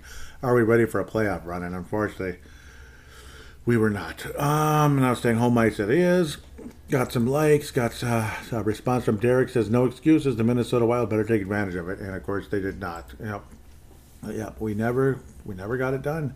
Uh, Brian Herrera says, I picked the Wild to win the Stanley Cup. Let's see what the bracket challenger, see what his looks like for curiosity. And I think I shared mine as well. Oh, come on. I got to sign in. Get out of town. Okay, that's enough. So he picked the Wild to win. I don't know why it doesn't show the whole damn thing. See, this one is okay because, yeah, mine I actually like captured it. I wish you captured it. Just use your little, uh, what do they call that? Uh, screenshot. Yep, mine. I shared mine. Yep, Avalanche over the frickin' Nashville, Wild over St. Louis in six. I picked them in six. It should have been seven, but whatever. I actually had the Wild being the Avalanche, and there's no number, and then losing to Calgary in the Western Conference Final. Calgary over Dallas in five. Boy, was that wrong. Edmonton over, yeah, see, a lot of these should have gone seven. I actually had the Rangers over the Penguins in seven. So I apologize, Hoppy, for that. Uh, Edmonton in six over the Los Angeles Kings. Battle of Alberta. I did have that ready to go. I'm glad I did. Uh, Calgary will beat uh, Edmonton Yep, and I'm sticking with that. Yep, I had Calgary over Edmonton, and then uh, Calgary to the uh, over us, over us, Minnesota in like five, six, seven, whatever the heck, but beating us and winning the Western Conference. Florida over the Capitals in five, Tampa over the Leafs in seven. That was accurate. Cool, I did something right. Uh, Carolina over the Boston Bruins in six, and New York over uh, Pittsburgh Penguins at seven. So I was right about every team in the first round except Minnesota over the frickin' Blues. Isn't that crazy? So just my little quote unquote homer pick, which shouldn't have been a homer pick, but I don't know. The, the, the Blues were a good team. So it's not like, you know, it's not like um, it's crazy with, with either team won, with, with either team winning. It's just crazy and frustrating with how badly uh, we didn't win that series, with how badly we lost. Uh, Calgary versus, okay, sorry, Florida over Tampa, which is probably going to be wrong. Carolina over the Rangers, which is probably going to be right. I think Carolina goes to the East Final. They're up two games to zilch, as you guys know. Guys and gals, pardon me. Hopefully, hopefully there's some females listening. Um, Florida and Carolina in a conference finals, a little southern, little southern hospitality. Either way, it's going to be that way. Probably, you're going to get the big New Yorker out of there. Uh, and Calgary versus Florida in the finals, and I think there's going to be some uh, yeah, it's going to be Calgary versus Florida with Calgary winning the Stanley Cup in six or seven. I think uh, that's what I believe, though. I think Calgary wins the Stanley Cup. I'm sticking with that, actually. I, I could be wrong, but I'm going to stick with it. Uh, could be Calgary and Tampa again, 2004 rematch, and if that happens, if Tampa's hot enough to get there again, they just might uh, they just might have a three-peat. We'll see. Maybe they're the next New York Islanders that way, where you know people weren't really expecting them to be like champion, champion, champion. Then they just keep doing it. Uh, Mike uh, Moko Moko Mokov 65, very similar to my prediction. So I'm guessing he has the Flames winning the cup as well and playing Minnesota in the West Finals, or maybe it's Minnesota winning the cup. But unfortunately, if we did, we were wrong. So most of my teams are still alive. It's just some of them aren't doing as well as others. I was flipping out. Yep, I'll get back to that in a second. I have a hat trick for Joel Eriksson Ek, and then that got canceled, and then you know got it got canceled just like other things do. Ultimately, I wound up going to uh, Mister Kirill Kaprizov instead because uh, uh, Marcus Foligno, Marcus Foligno was offsides. Thank you very much. I was saying Matt Dumba is overrated. I'm still Team Fiala despite the poor playoff performance so far, and I don't think everyone agrees with that one. Unfortunately, Ray Prubin says they both might go. I think you're actually very accurate on that one. Paul Golnick, hopefully I'm pronouncing that correctly, Paul. He says, I wouldn't doubt the thought it's his potentially last chance in a wild sweater. Uh, has been weighing on him all series. Yep, potential, and him being Dumba, I'm guessing. Yeah, I wouldn't doubt it either. It is a pretty good chance of that. I was saying one major positive going forward is the amount of defensemen in the grapevine. Now pray to God they will pan out, starting with Lambos, not to mention Wallstedt as the goaltender coming forward. Responses, uh, yep, Mike, Michael Bolstead says Lambos is gold, good. He's he's big too. Tim Sayer says Wallstedt is a must. Need to get the game, uh, the game changing goalie. I agree, one million percent there. I mean, I, I'm hoping. I'm really, really hoping. That's a first round pick that you need to you need to connect on, not a uh, not a not a whiff. I was uh, I was really in a mood, um, and I could go on all night. I was like saying, "Wave goodbye to Matt Dumba, he's done." I wish Goligoski and Merrill were too. Horseshit extension. Yeah, for both extensions, I should have said that. Stupid. Wouldn't miss Kulikov one bit either. We can do better. Hashtag MN, uh, BTWMN. Got some responses. K Fangirl, that'd be Jody Hulvey, says, I'm not too sold on Fiala too, way too inconsistent. I agree. Yeah, the whole left fielder Jacque Jones nonsense. There is that. Um, I've kind of I've kind of cooled on Fiala since uh, that night where it's like I'm still Team Fiala, blah blah blah, and then it's like you analyze it, you sit down and you hear what people have to say and all that, and it's like you know what, yeah, you know what, he's probably gone. Um, he's probably gone, like it or not. And again, you look at the indicators of how things were handled starting uh, last late last offseason and into today, like into the trade deadline and after that with the extensions and such. Fiala is gone. They've made the decision, like it or not. Um, but hopefully you can get a valuable asset or two in the trade. So that's the hope. I was telling uh, Jody, I don't blame you. So many of these guys didn't show up. It's insane. Trying to see who's like, mm, nah, I hate that damn thing. Won't respond. Okay, good. So, yep, we each liked each other's comment there. Nick Lane says, Bob, fire Bob Woods first. Yeah, I, I am not against the possibility of a, a coach or two being gone. Um, Cajo says Fiala too. Yep, and I understand. He probably is. He probably is gone if we like it or not. Yep, I understand. Um, so, apologize if I'm kind of replying late to some of you. I had some other rants and uh, going on, but some of that stuff, if I follow all of that and we get a lot of back and forth conversations, this will go on forever and it'll probably bore listeners. We're just having a conversation. Um, so we'll get to the hashtag BTW. I might look into some of that in a second, depending on how many questions and comments come out. But uh, there's the Derek lightning round for sure. I don't know if there's a Tom Hayen lightning round in this one or not, but really appreciate Tom sharing the last few episodes. Really appreciate your time, Hayen, and how Derek shares them as well. Thank you so much. Derek, at Crease and Assist, at Crease and Assist. He started blogging about the Minnesota Wild many, many, many years ago, starting with the Sports Daily. That's where he is now, and he was then, and he's been with other publications, including um, Gone Puck Wild and such, and others that, you know, uh, some some things, some of them have better management than others. We'll leave it at that. Gone Puck Wild is, is okay now. Maybe way back then, though, it sounds like it wasn't so good. Maybe I'm airing dirty laundry, and I apologize. I don't need to do that. Um, at least that's what I hear. So, Derek says Minnesota Wild offseason has begun. And yeah, Gone Puck Wild I like now. Yeah, obviously I'm happy with what they do, and I've been really lazy about writing, but of course I've been doing a million other things. Um, Derek Felska again says, offseason has begun. Do you have a question on the mind? Ask at Brave the Wild. Tag your questions, hashtag BTWMN, and ask as many as you please. And yes, yes ask as many as you please. Um, wow, lots of retweets there. Thank you for that. Really appreciate all of you, and thank you, Derek, so much.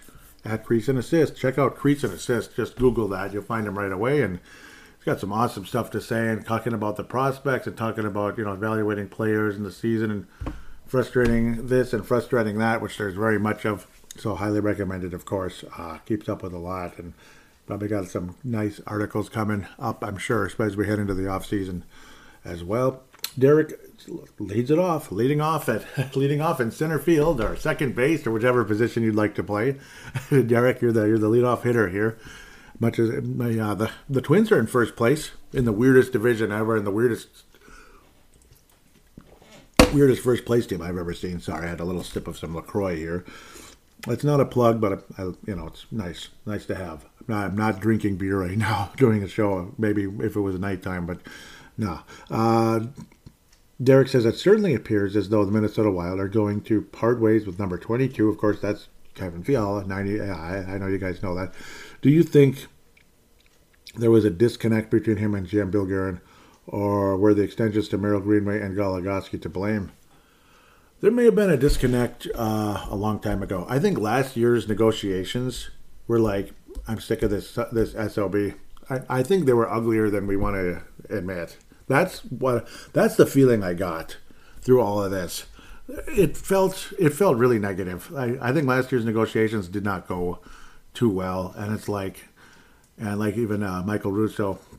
I'm trying to remember which podcast it was, or if he was on Barreiro or PA uh, Paul Allen, you know, locally, or uh, straight from the source, or the worst seats in the house. It's one, one of those four outlets, but it's Michael Russo, regardless, said basically once they had, see, this was like the, the point of no return, so to speak. Once they went to arbitration, and it was just like here, five point two or whatever, uh, one year deal, and that was it. Um, that that was it. That was the end. Um, and that if the Parise and Suter buyouts did not happen last summer, that Fiala would have been traded last summer for sure because the cap was actually going to be worse. The cap hit was going to already be bad immediately because they were still here and the cap hit was already bad. So the chances of extending Fiala last season without doing the buyouts was game over.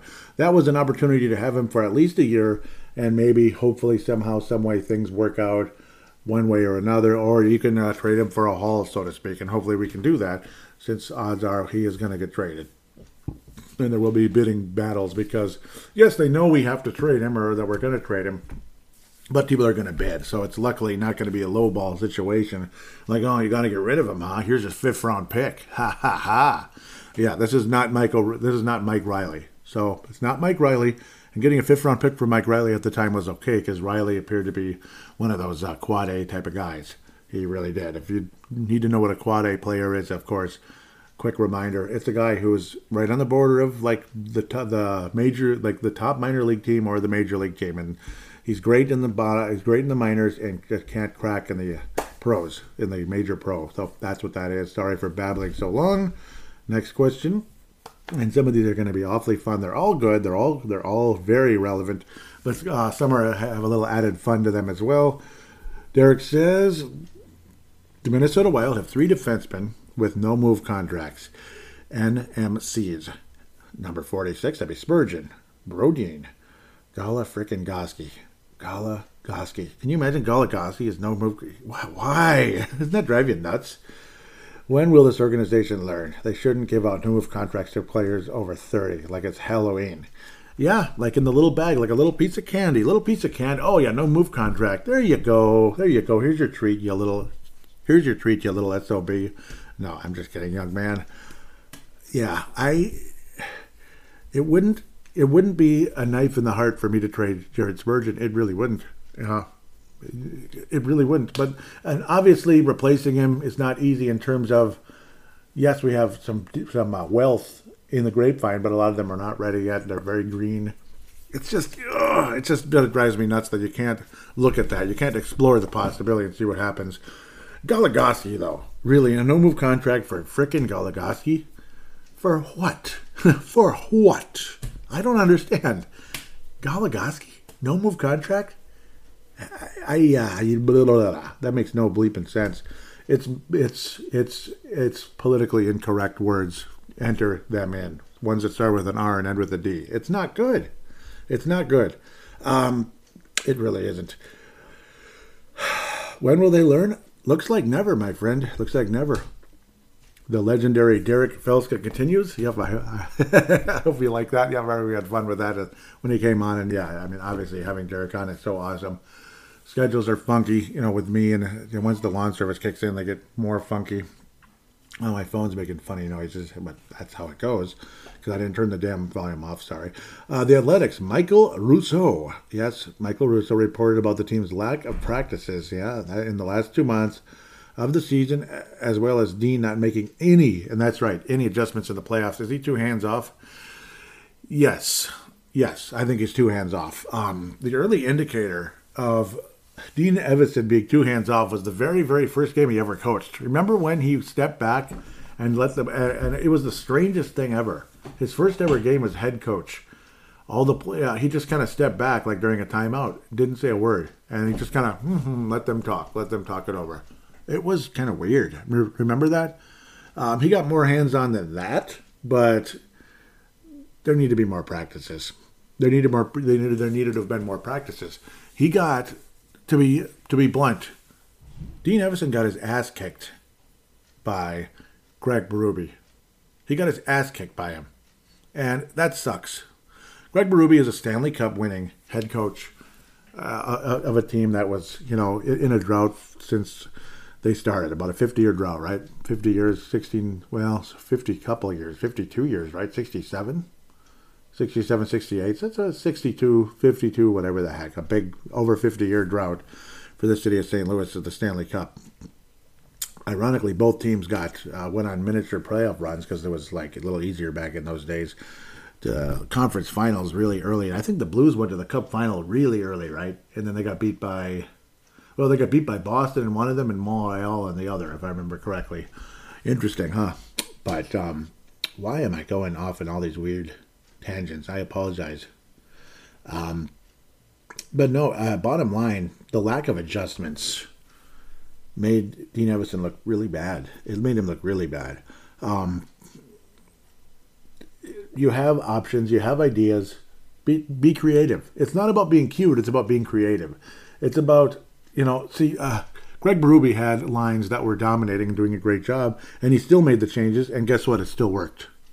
You know, I mean, you don't want to be like Mike Yeo, who'd panic every 10 seconds, it seemed like. Oh, we got to change this. Oh, we got to change that. See, Mike Yeo went too far. Mike Yeo was the other side of the equation. And Boudreau was, unfortunately, sa- Boudreau was in the middle of some complete bullshit, uh, pardon my French, where there was a lot of petty bullshit going on, like uh, with, with uh, obviously Ryan Suter every time, you know, and, and that's why Ryan Suter was always gassed, and I used to blame Mike Yeo for that I'm sorry, Mike Yeo. I here publicly apologize uh, for that because, and that's why Ryan Suter told him, yeah, you can't do anything. You ain't bleep or whatever. You can't do bleep to me. And that actually happened, supposedly, at one point during uh, Mike Yeo's tenure here. And that's why Ryan Suter would lead the NHL in ice time. And that's why Suter was always gassed in moments that we'd lose. He'd give up, they'd, we'd give up huge goals. And Suter was gassed out there. I still remember that soundbite very, very well. Suter was gassed out there. It was one of the you know post game press conferences, whatever. And there's a reason why Suter was gassed because he's a selfish sob who, you know, should be gone. He and thank you, Lord, he's gone. Um, now that I continue my tangent here, because I could go on forever. This may be a six-hour show if I keep going, but things like this could, you know, things like this set me off because it's complete BS. Um, I was leading towards something, and now I'm kind of blanking on what it was. But generally speaking, the whole situation there left Bruce Boudreau, Mike Yeo, uh, Torchetti as basically sacrificial lambs. As there, there was a no-win situation for them. There was literally a no-win situation for them, in one way or another. Like, you know, uh, just pure dictatorship, absolute dictatorship that ruined this team for so long. And unfortunately, some of the other young guys weren't exactly anything all that special either. They certainly didn't live up to the hype or anything like that. The Coils need a writer's grant. Unless I could go on all day, I better stop babbling and uh, get back where I need to be. Sorry, I almost broke my computer here, waving my hand around. Sorry, sorry. Okay, this is fun. Derek Derek Felska says, yep, because of the Derek Felska lightning round, says if the Wild were a lawn, because yes, yes, lawn service, spring cleanups, spring cleanups are when you dethatch the grass and pick up all the excess junk from you know left over from the fall and into the winter and all that. Hopefully you did a good fall cleanup the year before. Otherwise, it's going to be much harder. Okay, if the Minnesota Wild were a lawn, what kind of lawn would they be? Sandy and scrubby, tall grass, or something else? They would be sod. Because I was thinking about that when I was reading that this morning. I was in Target actually, just real quick, stepping Target, and I saw this as I was because I was because uh, uh, Derek was putting out the uh, the bat signal as we call it. And I think they're sod. You know what sod is? How it's the you know that it almost feels seems like artificial grass, but it's not. It's like grown and you it's rolled up and you put it down when you're starting new grass, this and that. Uh, but it's like it's already grown. It's not grass seed that's built that's built up, you know, long term and then it's strong and it lasts forever. Sod is the kind of grass that if you're not constantly watering it and then the sun comes out, it starts to get warmer. It starts to get warmer. It dries up and it dies. Get it? You got it? You got it? Once once it gets warmer because the sun comes out and it's starting to get warmer, you know, like later months, yeah. It dries up and dies. But it looks it looks absolutely spectacular though before that. And if you're watering it like religion basically, it looks absolutely spectacular. It's perfect. Everything is so perfect. You got Kaprizov, you got Fleury, ooh, you got Brodin and Spurgeon, you got Foligno, you got the you got the the the grief line. This team is is unbelievable. 113 freaking points. 113 points. Oh my God, that's more points than the 89 Calgary Flames, Stanley Cup champion, President's Trophy team that just steamrolled through the through the NHL and won the Stanley Cup in '89. You know, more points than that club. More points than this year's Calgary team. Well, I'm picking to win the cup. Yeah, that team. And then they quickly dried up and died. Yep, as the playoffs came. That's when the sun came out for real. Uh, they weren't getting watered nonstop, as in, well, making changes or something. Yeah, they're sod. Okay, next one. That was awesome, Derek. Thank you. Nice creative question there. Thank you. That was cool. I, I was like, yes, when I saw that one. Derek says, What moment do you think was the turning point in the Minnesota Wild series against the Blues? Definitely game game four. Game four for sure. Game five uh, contain, was kind of a continuation of it, and game six was the grand finale. You know, like, yeah, you know what I mean? The grand finale, everything is just kablooey, basically, at the end. Um, the course of game four, though, yeah, I mean, it's just like you kind of had a sneaky feeling, yeah, this is going to be a long series. It'll be okay. Uh, game five was the ultimate turning point. I'd have to say, game five was when the Wild were doing well. It's two to one. You know, Kirill Kaprizov is, is scoring, you know, and he's just dominating, looks like a superstar, and then everything just completely stopped. And then the Blues just kind of took control of the game from there on. That's the ultimate turning point. But four was kind of the general turning point if that makes bleeping sense. Sorry if I'm babbling a little too much. Tom Hayen jumps on boards and says, Too many questions and none of them comfortable. Don't want to ruin folks' weekend, so I'm going to sit this one out. Oh, come on, Tom. I mean, at least you commented, though. Go Minnesota Wild. Hashtag Minnesota MN Wild. Oh, Tom. Well, bring them in. Bring them in next time around. Don't be afraid. Next time around, bring them in. I understand. You wouldn't really ruin anybody's weekend, though. You know, you wouldn't ruin anybody's weekend. Here we go. Derek says, which video game disappointed you as much as the later playoff failure? Who stuck the, after Final Fantasy VII after they killed Aerith. What do you think of that? I bet the whole planet's like that played FF7 is like you. That's sacrilegious. How the bleep can you say that? Or or actually like you know ah Lunar the Silver Star story complete. Holy crap! If you ever played, if you were blessed if you were blessed enough to play Lunar the Silver Star, Lunar, Lunar, Lunar the Silver Star for Sega CD, and you pull and you re, and you enjoyed and saw how unbelievable a game that was. Everything from the soundtrack, the storyline, the gameplay, the vibe, everything, everything about that game, which to me is top five, top three all time. Silver Star, Lunar the Silver Star for Sega CD. The only down point is Sega CDs break easily. Uh, you know, the, the system breaks easily. They're, they were freaking expensive. They're hard to find. This and that. The connection when you have to have it, you know, it's a big clunky design as well when you have it connected to the Sega Genesis, unless you're, you know, blessed beyond belief to have the CDX, which nobody has. And when you do, whenever you find it on eBay or something, there's always something wrong with it, or there's always something missing. And oh, it, it doesn't come with the AC adapter, but that's okay. You know, I'll I'll find one. No, you won't. It's a special AC adapter that's completely different than all the other systems, and then it's impossible to find it. It doesn't exist anywhere. Many years ago, the Sega still had Sega had like a, a, a, a old systems website. It was like Sega, the real Sega, where you could order it. But guess what? Sold out and never coming back again. Oh God, help me. So to the point, they the PlayStation was coming out with a improved, new and improved, beautiful PlayStation graphics, PlayStation technology, much more voice acting. Beautiful version of the Lunar the Silver Star story complete. And what did they do? They took this incredible soundtrack for a great game, completely changed it, um, completely changed the entire soundtrack. Not a single song was remaining from the from the previous version, and it was boring as hell unfreaking believable. They changed the gameplay where you could see the monsters as you're going to bump into them. It was like a cheap, like beginners type of game. Unbelievable. And then they changed the storyline and made it cheesier, much cheesier. Lunar the Silver Star story complete. You suck. You absolutely suck. You were the Minnesota Wild power play. so there you go. You got me. got me going there with that one. Jay Bushy Jay Bushy. Yeah, you can tell it's a little, little pinned up, a little pinned up uh, anger for that one. That's been in me. It's been sticking in my craw for about that was 1999. So, gosh, that's about 20, 23 years now. That's all, just 23 years. Jay Bushy says if Fiala is traded, and welcome back, Jay. I love hearing from you. What in return do you think Minnesota Wild will want? A high prospect and a pick or a top 10 first round draft choice in this year's draft? I think either one, honestly. Uh, I think either one. I wouldn't be surprised if it's like a high prospect and a pick. That's what I'm leaning towards. But if you can get a high draft choice from, like, say, Ottawa, that'd be pretty cool. Uh, Let's Go Wild responds with, yeah, 97 underscore 90, uh, 33. Responds with high prospect and top 12 pick. How high of a prospect depends on how high the pick is.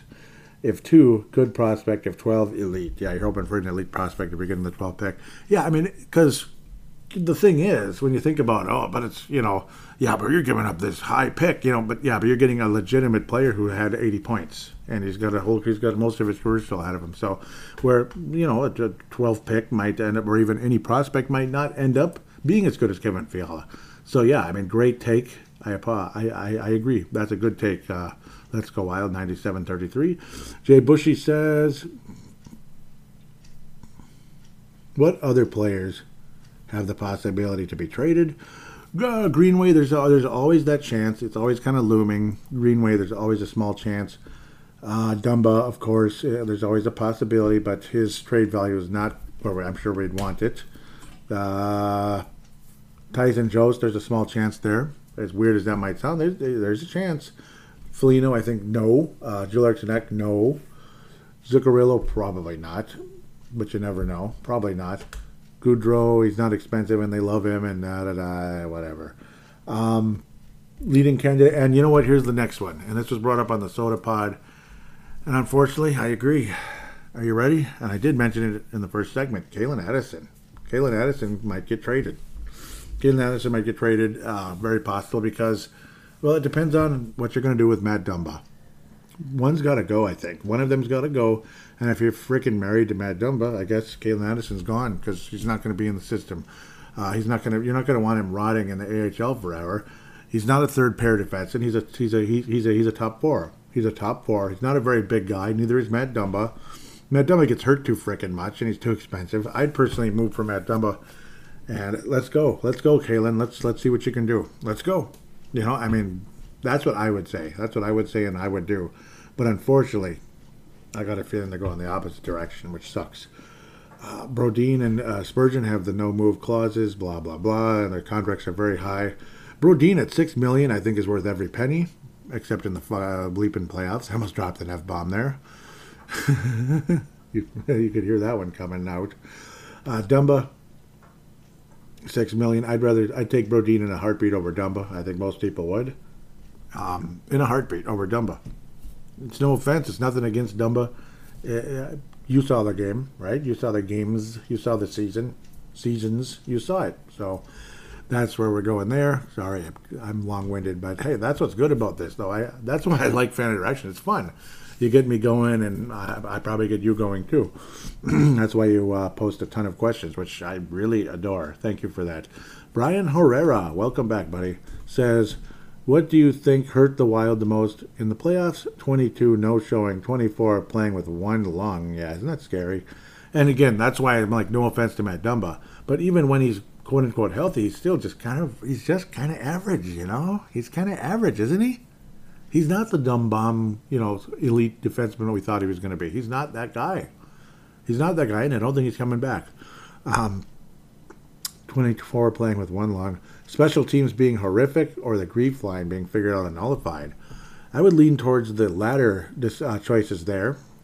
Dumba and Fiala hurt us a lot. Well, Dumba, it's not like Dumba hurt us that he wasn't. He's just he, he is what he is. You know, he kind of is what he is, and him not being healthy didn't help. Foligno not being healthy didn't help either. The knee, the possible broken bone in his hand at some point, because uh, I'm that might not have been fully healed and all that. Foligno has no excuse whatsoever at all. He just didn't get the he just didn't didn't didn't get it done. Uh, special teams being horrific. I think that's I think that's the top. The, the grief line being figured out nullified really sucked too. Can you believe it? But at least one player on that grief line was really good. So Drew Eriksson was really good for the second straight season. Foligno was terrible, but he was also playing hurt, and, and he might have been playing really hurt. And Greenway is just mediocre. You know, he's he's okay. Greenway was mediocre. Um, he should have been better, I think, because uh, he doesn't have the excuse that uh, that uh, Foligno and Dumba have. Scott Forner, welcome to the show. This might be the first time. Scott Forner, not Fournier, Fournier but Scott Forner. How concerned are you about the possibility that Kaprizov won't be permitted to come back to the U.S. next season? Not too concerned yet. I understand there is a war going on in Europe right now and all that. I don't think that's going to happen, but I, I, guess you never know if this could escalate. It depends on cooler heads prevailing, that kind of thing. U.S. don't get involved in this, please. Once we do, yeah, any uh, then then it's because if we get seriously involved in it, start start praying, everyone. That's all I gotta say. it's gonna get ugly really fast if that happens. Um, yeah, because I mean, like like involved isn't involved, like fighting. Yeah, that'd be really bad. Otherwise, I'm not concerned if unless that kind of thing actually happened. But uh, yep, thank you, Scott, for that one. Ty Ty Sandstrom, welcome back to the show. Ty says special teams were atrocious. What should the plan be for next season? New approach to coaching or hire a specialist for practices? A little of both, I think. I think a little of both. Uh, here's a gift saying, "You guys got to stop losing. Get the power play together." yeah, uh, yeah. Um, basically, though, I think uh, I think it's a little bit of both. Uh, they have to approach coaching differently. You have to be willing to make adjustments without panicking and freaking out to the level Mike Yeo did. God, God bless Mike Yeo, but I think he panicked too much. Where um, the, uh, Evason was the other extreme. It'd be nice to have some kind of friendly medium. There has to be some kind of change, and I wouldn't be against a possibility of one or more of the assistant coaches being let go. And sacrilegious as this might sound, even I'd even go as far as to say, and this is going to irk a lot of people. I'd even say, depending on how things are, even a possibility of Darby Hendrickson. I mean, he's been here forever, and he's been here through a lot of all of that other stuff that took place, all of that other stuff. Sometimes, sometimes you just gotta have new blood in the, you know, you just gotta have new blood. Sometimes you do, and I love Darby Hendrickson. I'm not calling for his head at all. I'm just saying, could that be a possibility? Frankly, if it was up to, I mean, I would love to have Darby Hendrickson be a member of this team as long as he is in NHL uh, in the NHL as a coach the rest of the way. But I don't know what I'm hearing right now. That was noisy. Uh, but it's kind of hard to say, generally speaking. I'm not calling for his head. Don't worry. Uh, back to where I need, back where we're going. Brian Herrera says, I would say we trade 7, 18, 22, and 24 this offseason. Move 38 down to the, that would be the, the grief line. So he'd be replacing uh, Greenway. Yep. To understand that, as the Greenway is one of the trades raise Jost, that's number 10, up to the top line with 97 and 36. Interesting. Yeah. 97 with, yeah, but Zuccarello and Kirill Kaprizov bring Rossi and Addison up. Re-sign the Flower and Middleton. Move ready to Duhaime, Dewar, and find a vet winger for Rossi and Boldy. That's cheap. Your thoughts? I think that's I think that's pretty good. You know, that's a pretty good parlay there of possibilities. I I'm not against that I, uh, at all. And obviously Kulikov, I don't know how tradable he is. Dumba, I don't know how tradable he is. Greenway is tradable. His contract isn't ridiculous, and he's got that size and the skill, and but he never freaking scores. Like once in a million years, he scores. so he's part of that. You know, he, he kind of has that. It, it's the younger it's the younger generation. It's not the Coyle uh, Niederreiter one, but it's still part of that group It's kind of like the like remnants of that old of that old guard. He, you know, even though he's a, a younger version of it all. I mean, uh, like Joel Eriksson, Joel Eriksson, pardon me, are younger versions of all that. But at the same time, if he's not a winning player, make that move. Make the move. That was what was brought up with uh, Judd and Declan on the, the Judd's hockey show that I listened to recently here. I'm trying not to cough to death. I can help it. Try to keep going here. Yep, for the sake of time it's been a long end, but I'm enjoying the hell out of it. Yeah, I mean, I don't disagree with any of that. I, I don't, you know, I mean, it's it's a lot to unpack, but at the same time, there's not too much to add. Like you pretty much said what needs to be said there. Uh, Rossi and Addison. Yep, Rossi I think will be here next year. I gotta think he's going to be ready. Not because the spot's being given to him. I think he will earn it. I think he will earn an NHL roster spot next year. I think Addison also should be here, and especially if Dumba's gone, he absolutely will be. Um, bringing back, bringing back um, the flower. I'm, I'm not as I'm not as high on him as other people. You know, being a fan of the Vegas Golden Knights the last several years, he, he's he's another one of those guys who's like regular season for show, postseason no, instead of postseason for dough. You know, he's not as good in the postseason. Now, for certain teams, yeah, sometimes he'll go on a playoff run, but then here comes the end, and then down he goes. It happened with Pittsburgh a few times where he wouldn't be as good, and this whole talk about his he, uh, three Stanley Cups. Yeah, his his name is on the Stanley Cup three times, but he wasn't the starting goalie for all of those series. He was the starting goalie for one of them. One, you understand? 2009. He was the stand, he was the starting goalie for the 2009 Pittsburgh Penguins. Bill Guerin was there, yep, and Fleury was real young and he was real good and blah blah blah. He was the number one overall pick. 16, it was Murray. 17, Murray. So, I mean, I'm sorry, but Fleury lost his job during the course of the 16 Stanley Cup run, and in 17, he just he wasn't he was the backup. He was the backup, and Hoppy will tell you that right away that that's bullshit about the three cups. I agree, one million percent. Thank you, Hoppy, for saying that. Actually, Brian Herrera continues says, "What video game would you compare to the postseason with? Compare the postseason with?" And what game would uh, would you think describe the entire wild season with the postseason letdown? Mass Effect 3 comes to mind for the latter, and ET for the former. ET, yeah, where all the build up and the excitement, and then it's super disappointing, right? ET for Atari. All the huge build up in 1982 for that game, and it was a huge bust.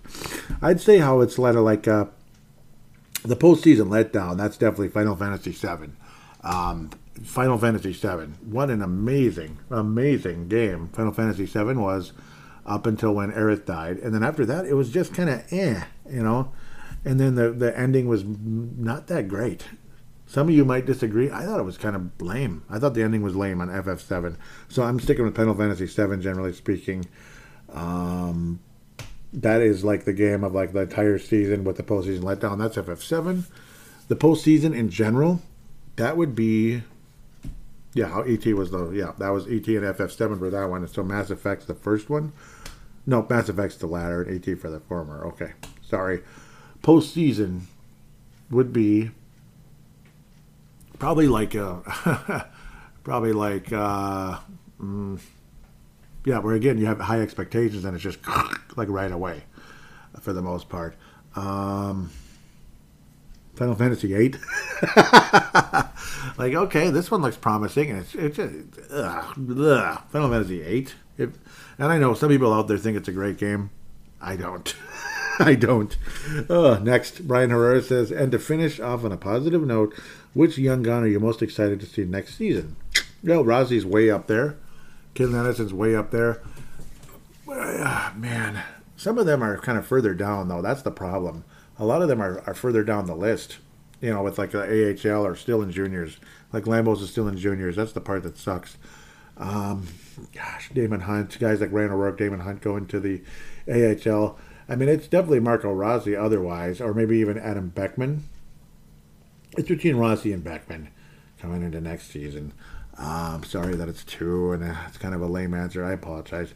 Kyle Marlowe, welcome aboard, says, Who or what will be the surprise move BG makes this, Bill Guerin makes this offseason. I ah, man. If humanly possible, yeah, I mean, maybe we'll actually trade Dumba. But of course, that's not a huge surprise. Oh, man. I'm trying to think, yeah, because like something that might surprise people. Oh, man. Maybe it's Zuccarello. Maybe Zuccarello says, okay, you're getting too comfortable here. But then again, why would we punish Kaprizov? He's the one who did a great job. Shoot. I don't know. Damn it. this is a tough one. Because, yeah, that's punishing Kaprizov when he didn't do anything. Kaprizov didn't do anything wrong. But maybe it is a surprise move because Zuccarello didn't perform in the playoffs back to back years, in a sense. Um, probably the one that would surprise most people just because would be Greenway or Dumba. Yeah, people would be like, whoa, you, you actually traded him. Wow, I, I think it could be Greenway could be the surprise. See, Ryan Hartman is a bargain. I, that'd be it'd be hard to trade him in terms of like why would you give up somebody with that kind of a contract, even though he sucked in the playoffs? Uh, still, 1.7. I mean, it's insanely cheap when you consider the um, production he gave you during the course of the regular season. You just wish he'd give you more in the postseason. So we'll go with Greenway for the surprise. Let's Go Wild says yes to Kulikov for literally anything. I wonder who he's responding to. Okay, yeah, he's responding to that uh, uh, Brian Herrera with all those trades.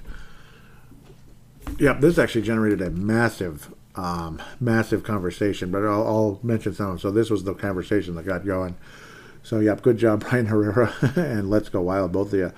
Yes to Kulikov for literally anything. Why would you intentionally break up the grief line? 18 played well for us and has done and has way more value to the Wild than his his own on the market.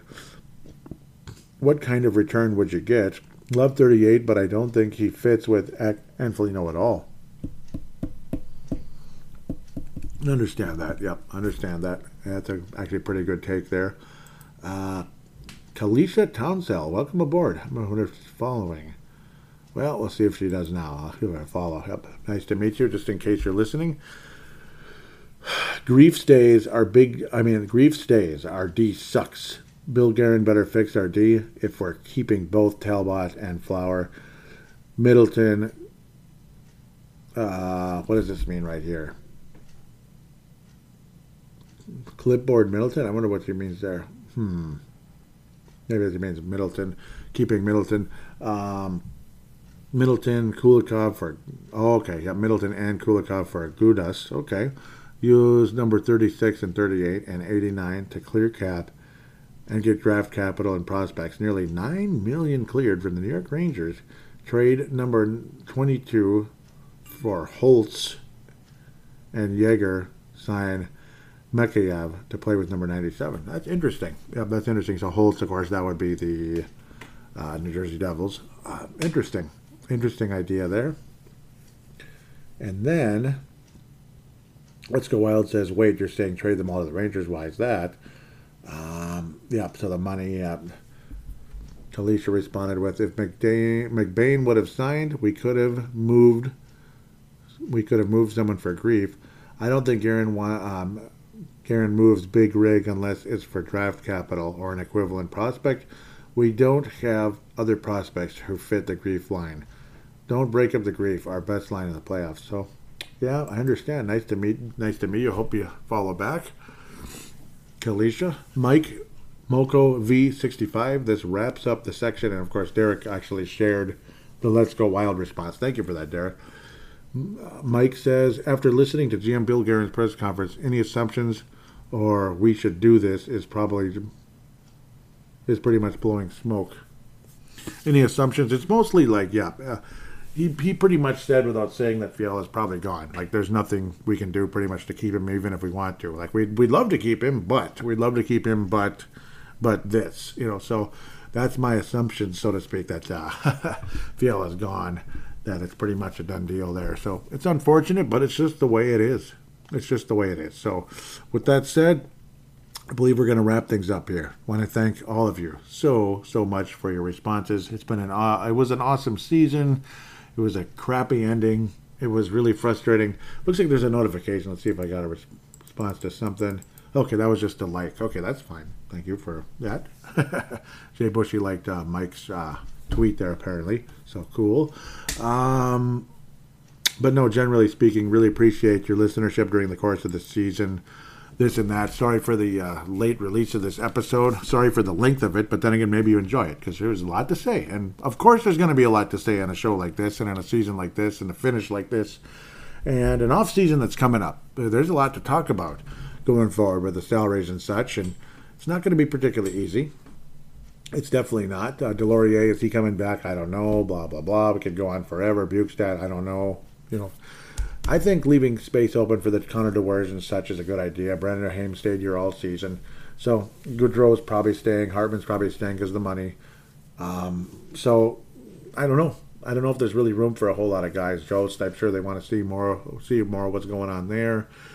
I could go on all day. Uh, it sucks seeing Fiala go, but it's going to happen if we like it or not. It's going to happen. And if Fiala stays somehow, that's going to be one heck of a special episode coming up, even when that does happen. That'll be a huge highlight for this uh, for this show in, in the uh, off season here coming up. Possibly draft night will be the trade with Kevin Fiala. So we hear from Michael Russo, the godfather of Minnesota Wild media conversations and such from the Athletic, of course, from the Athletic. But again, thank you so much, Derek Felska. Really appreciate you all. You're obviously to keep uh, obviously keep in touch during the course of the summer and keep releasing shows here and there. State of the Wild may or may not be the next episode. That's usually coming up in June. State of the Wild. That one might be a little later because uh, the draft is in early July. At least it's not in late July this time. that was crazy. So State of the Wild will probably be released in June at some point, maybe late June there'll probably be i'm guessing there's going to be a show sometime in between but if not i mean it, it is what it is. I apologize. Hopefully i'll get at least one show in between now and then because that's a good well it's about a month away so it's not that far. So at least at most let's say at most four to five weeks so like a month or slightly more uh, for the next episode of brave the wild just letting you know. Major shout outs, of course, like Derek Felska, uh, of course, MNW prospects or Young Guns. Really appreciate that one. Young Guns, really appreciate you guys. Uh, Paolo Bennett from Czechia. Uh, yep, Czechia. Justin Baki, locally, Mankato area. Brandon Quast, Western Wisconsin. I believe it. No, yeah, yeah. He might be actually. Yeah, yeah. He's actually in regular Wisconsin. Uh, he is a Packer fan, unfortunately, but a big Wild fan, and it's okay. I don't. I don't mind. I, I don't mind. Hey, I mean, it's a. I don't hate Packer fans. We we get along. I just don't like the Packers themselves. That's all. Uh, I really appreciate you guys. What an awesome page. Yeah, Young Guns. We covered all the prospects of the Minnesota Wild and Wild News and such. Pavel Bennett and Justin Baki, Brandon Quast do a lot of the work and I'm kind of in the background right now because until because I covered uh, I'm supposed to cover the Quebec Major Junior Hockey League and the British Columbia Hockey League, but the Wild don't have prospects in those systems right now. But maybe maybe after this draft we'll have a player or two to cover. I enjoyed the hell out of doing that, and I'll be back on that. Otherwise, I'll keep plugging the show, plugging the page, and retweeting and liking and sharing and all that on Facebook and all that, and Twitter, this and that. Um, so really appreciate you guys. Huge shout out to Minnesota Wild Global, Scott Cavendish, uh, Chad Walski, Michael Fick, Chance Kostek, David Kostek, David Abraham. Really appreciate you, uh, all of you. Kathy Main. Uh, I could go on forever. What an awesome web page. Really appreciate that. Uh, Patrick Turner, also Minnesota Wild Nation. Major shout out there as well. Uh, I think that's it. I think that's about it, other than I'll just have the links to the podcast for the ads this time around. Because just nothing's been clicking with those, and it's frustrating. And of course, crypto's not crypto's just not doing well, and really nothing's doing well with all the BS going on out there. Just nothing's doing well. So I'm just going to leave the links there. If you want to click on them, go ahead. Would help the show very much if you would click on them and kind of go from there. I'll just leave it at that. With that said, have a wonderful uh, next couple weeks now that it's actually real spring. Enjoy the real spring. Hopefully, it lasts longer than five seconds and it is at 90 and humid. Uh, unfortunately, today it's very chilly on a Saturday afternoon, Saturday morning, and Saturday afternoon during the course of this show's uh, recording and release and all that. Uh, Saturday evening, ah, blah, blah, blah, blah, blah. With that said, wishing all of you again a wonderful spring. Talk to you very soon. And until then, take care and God bless.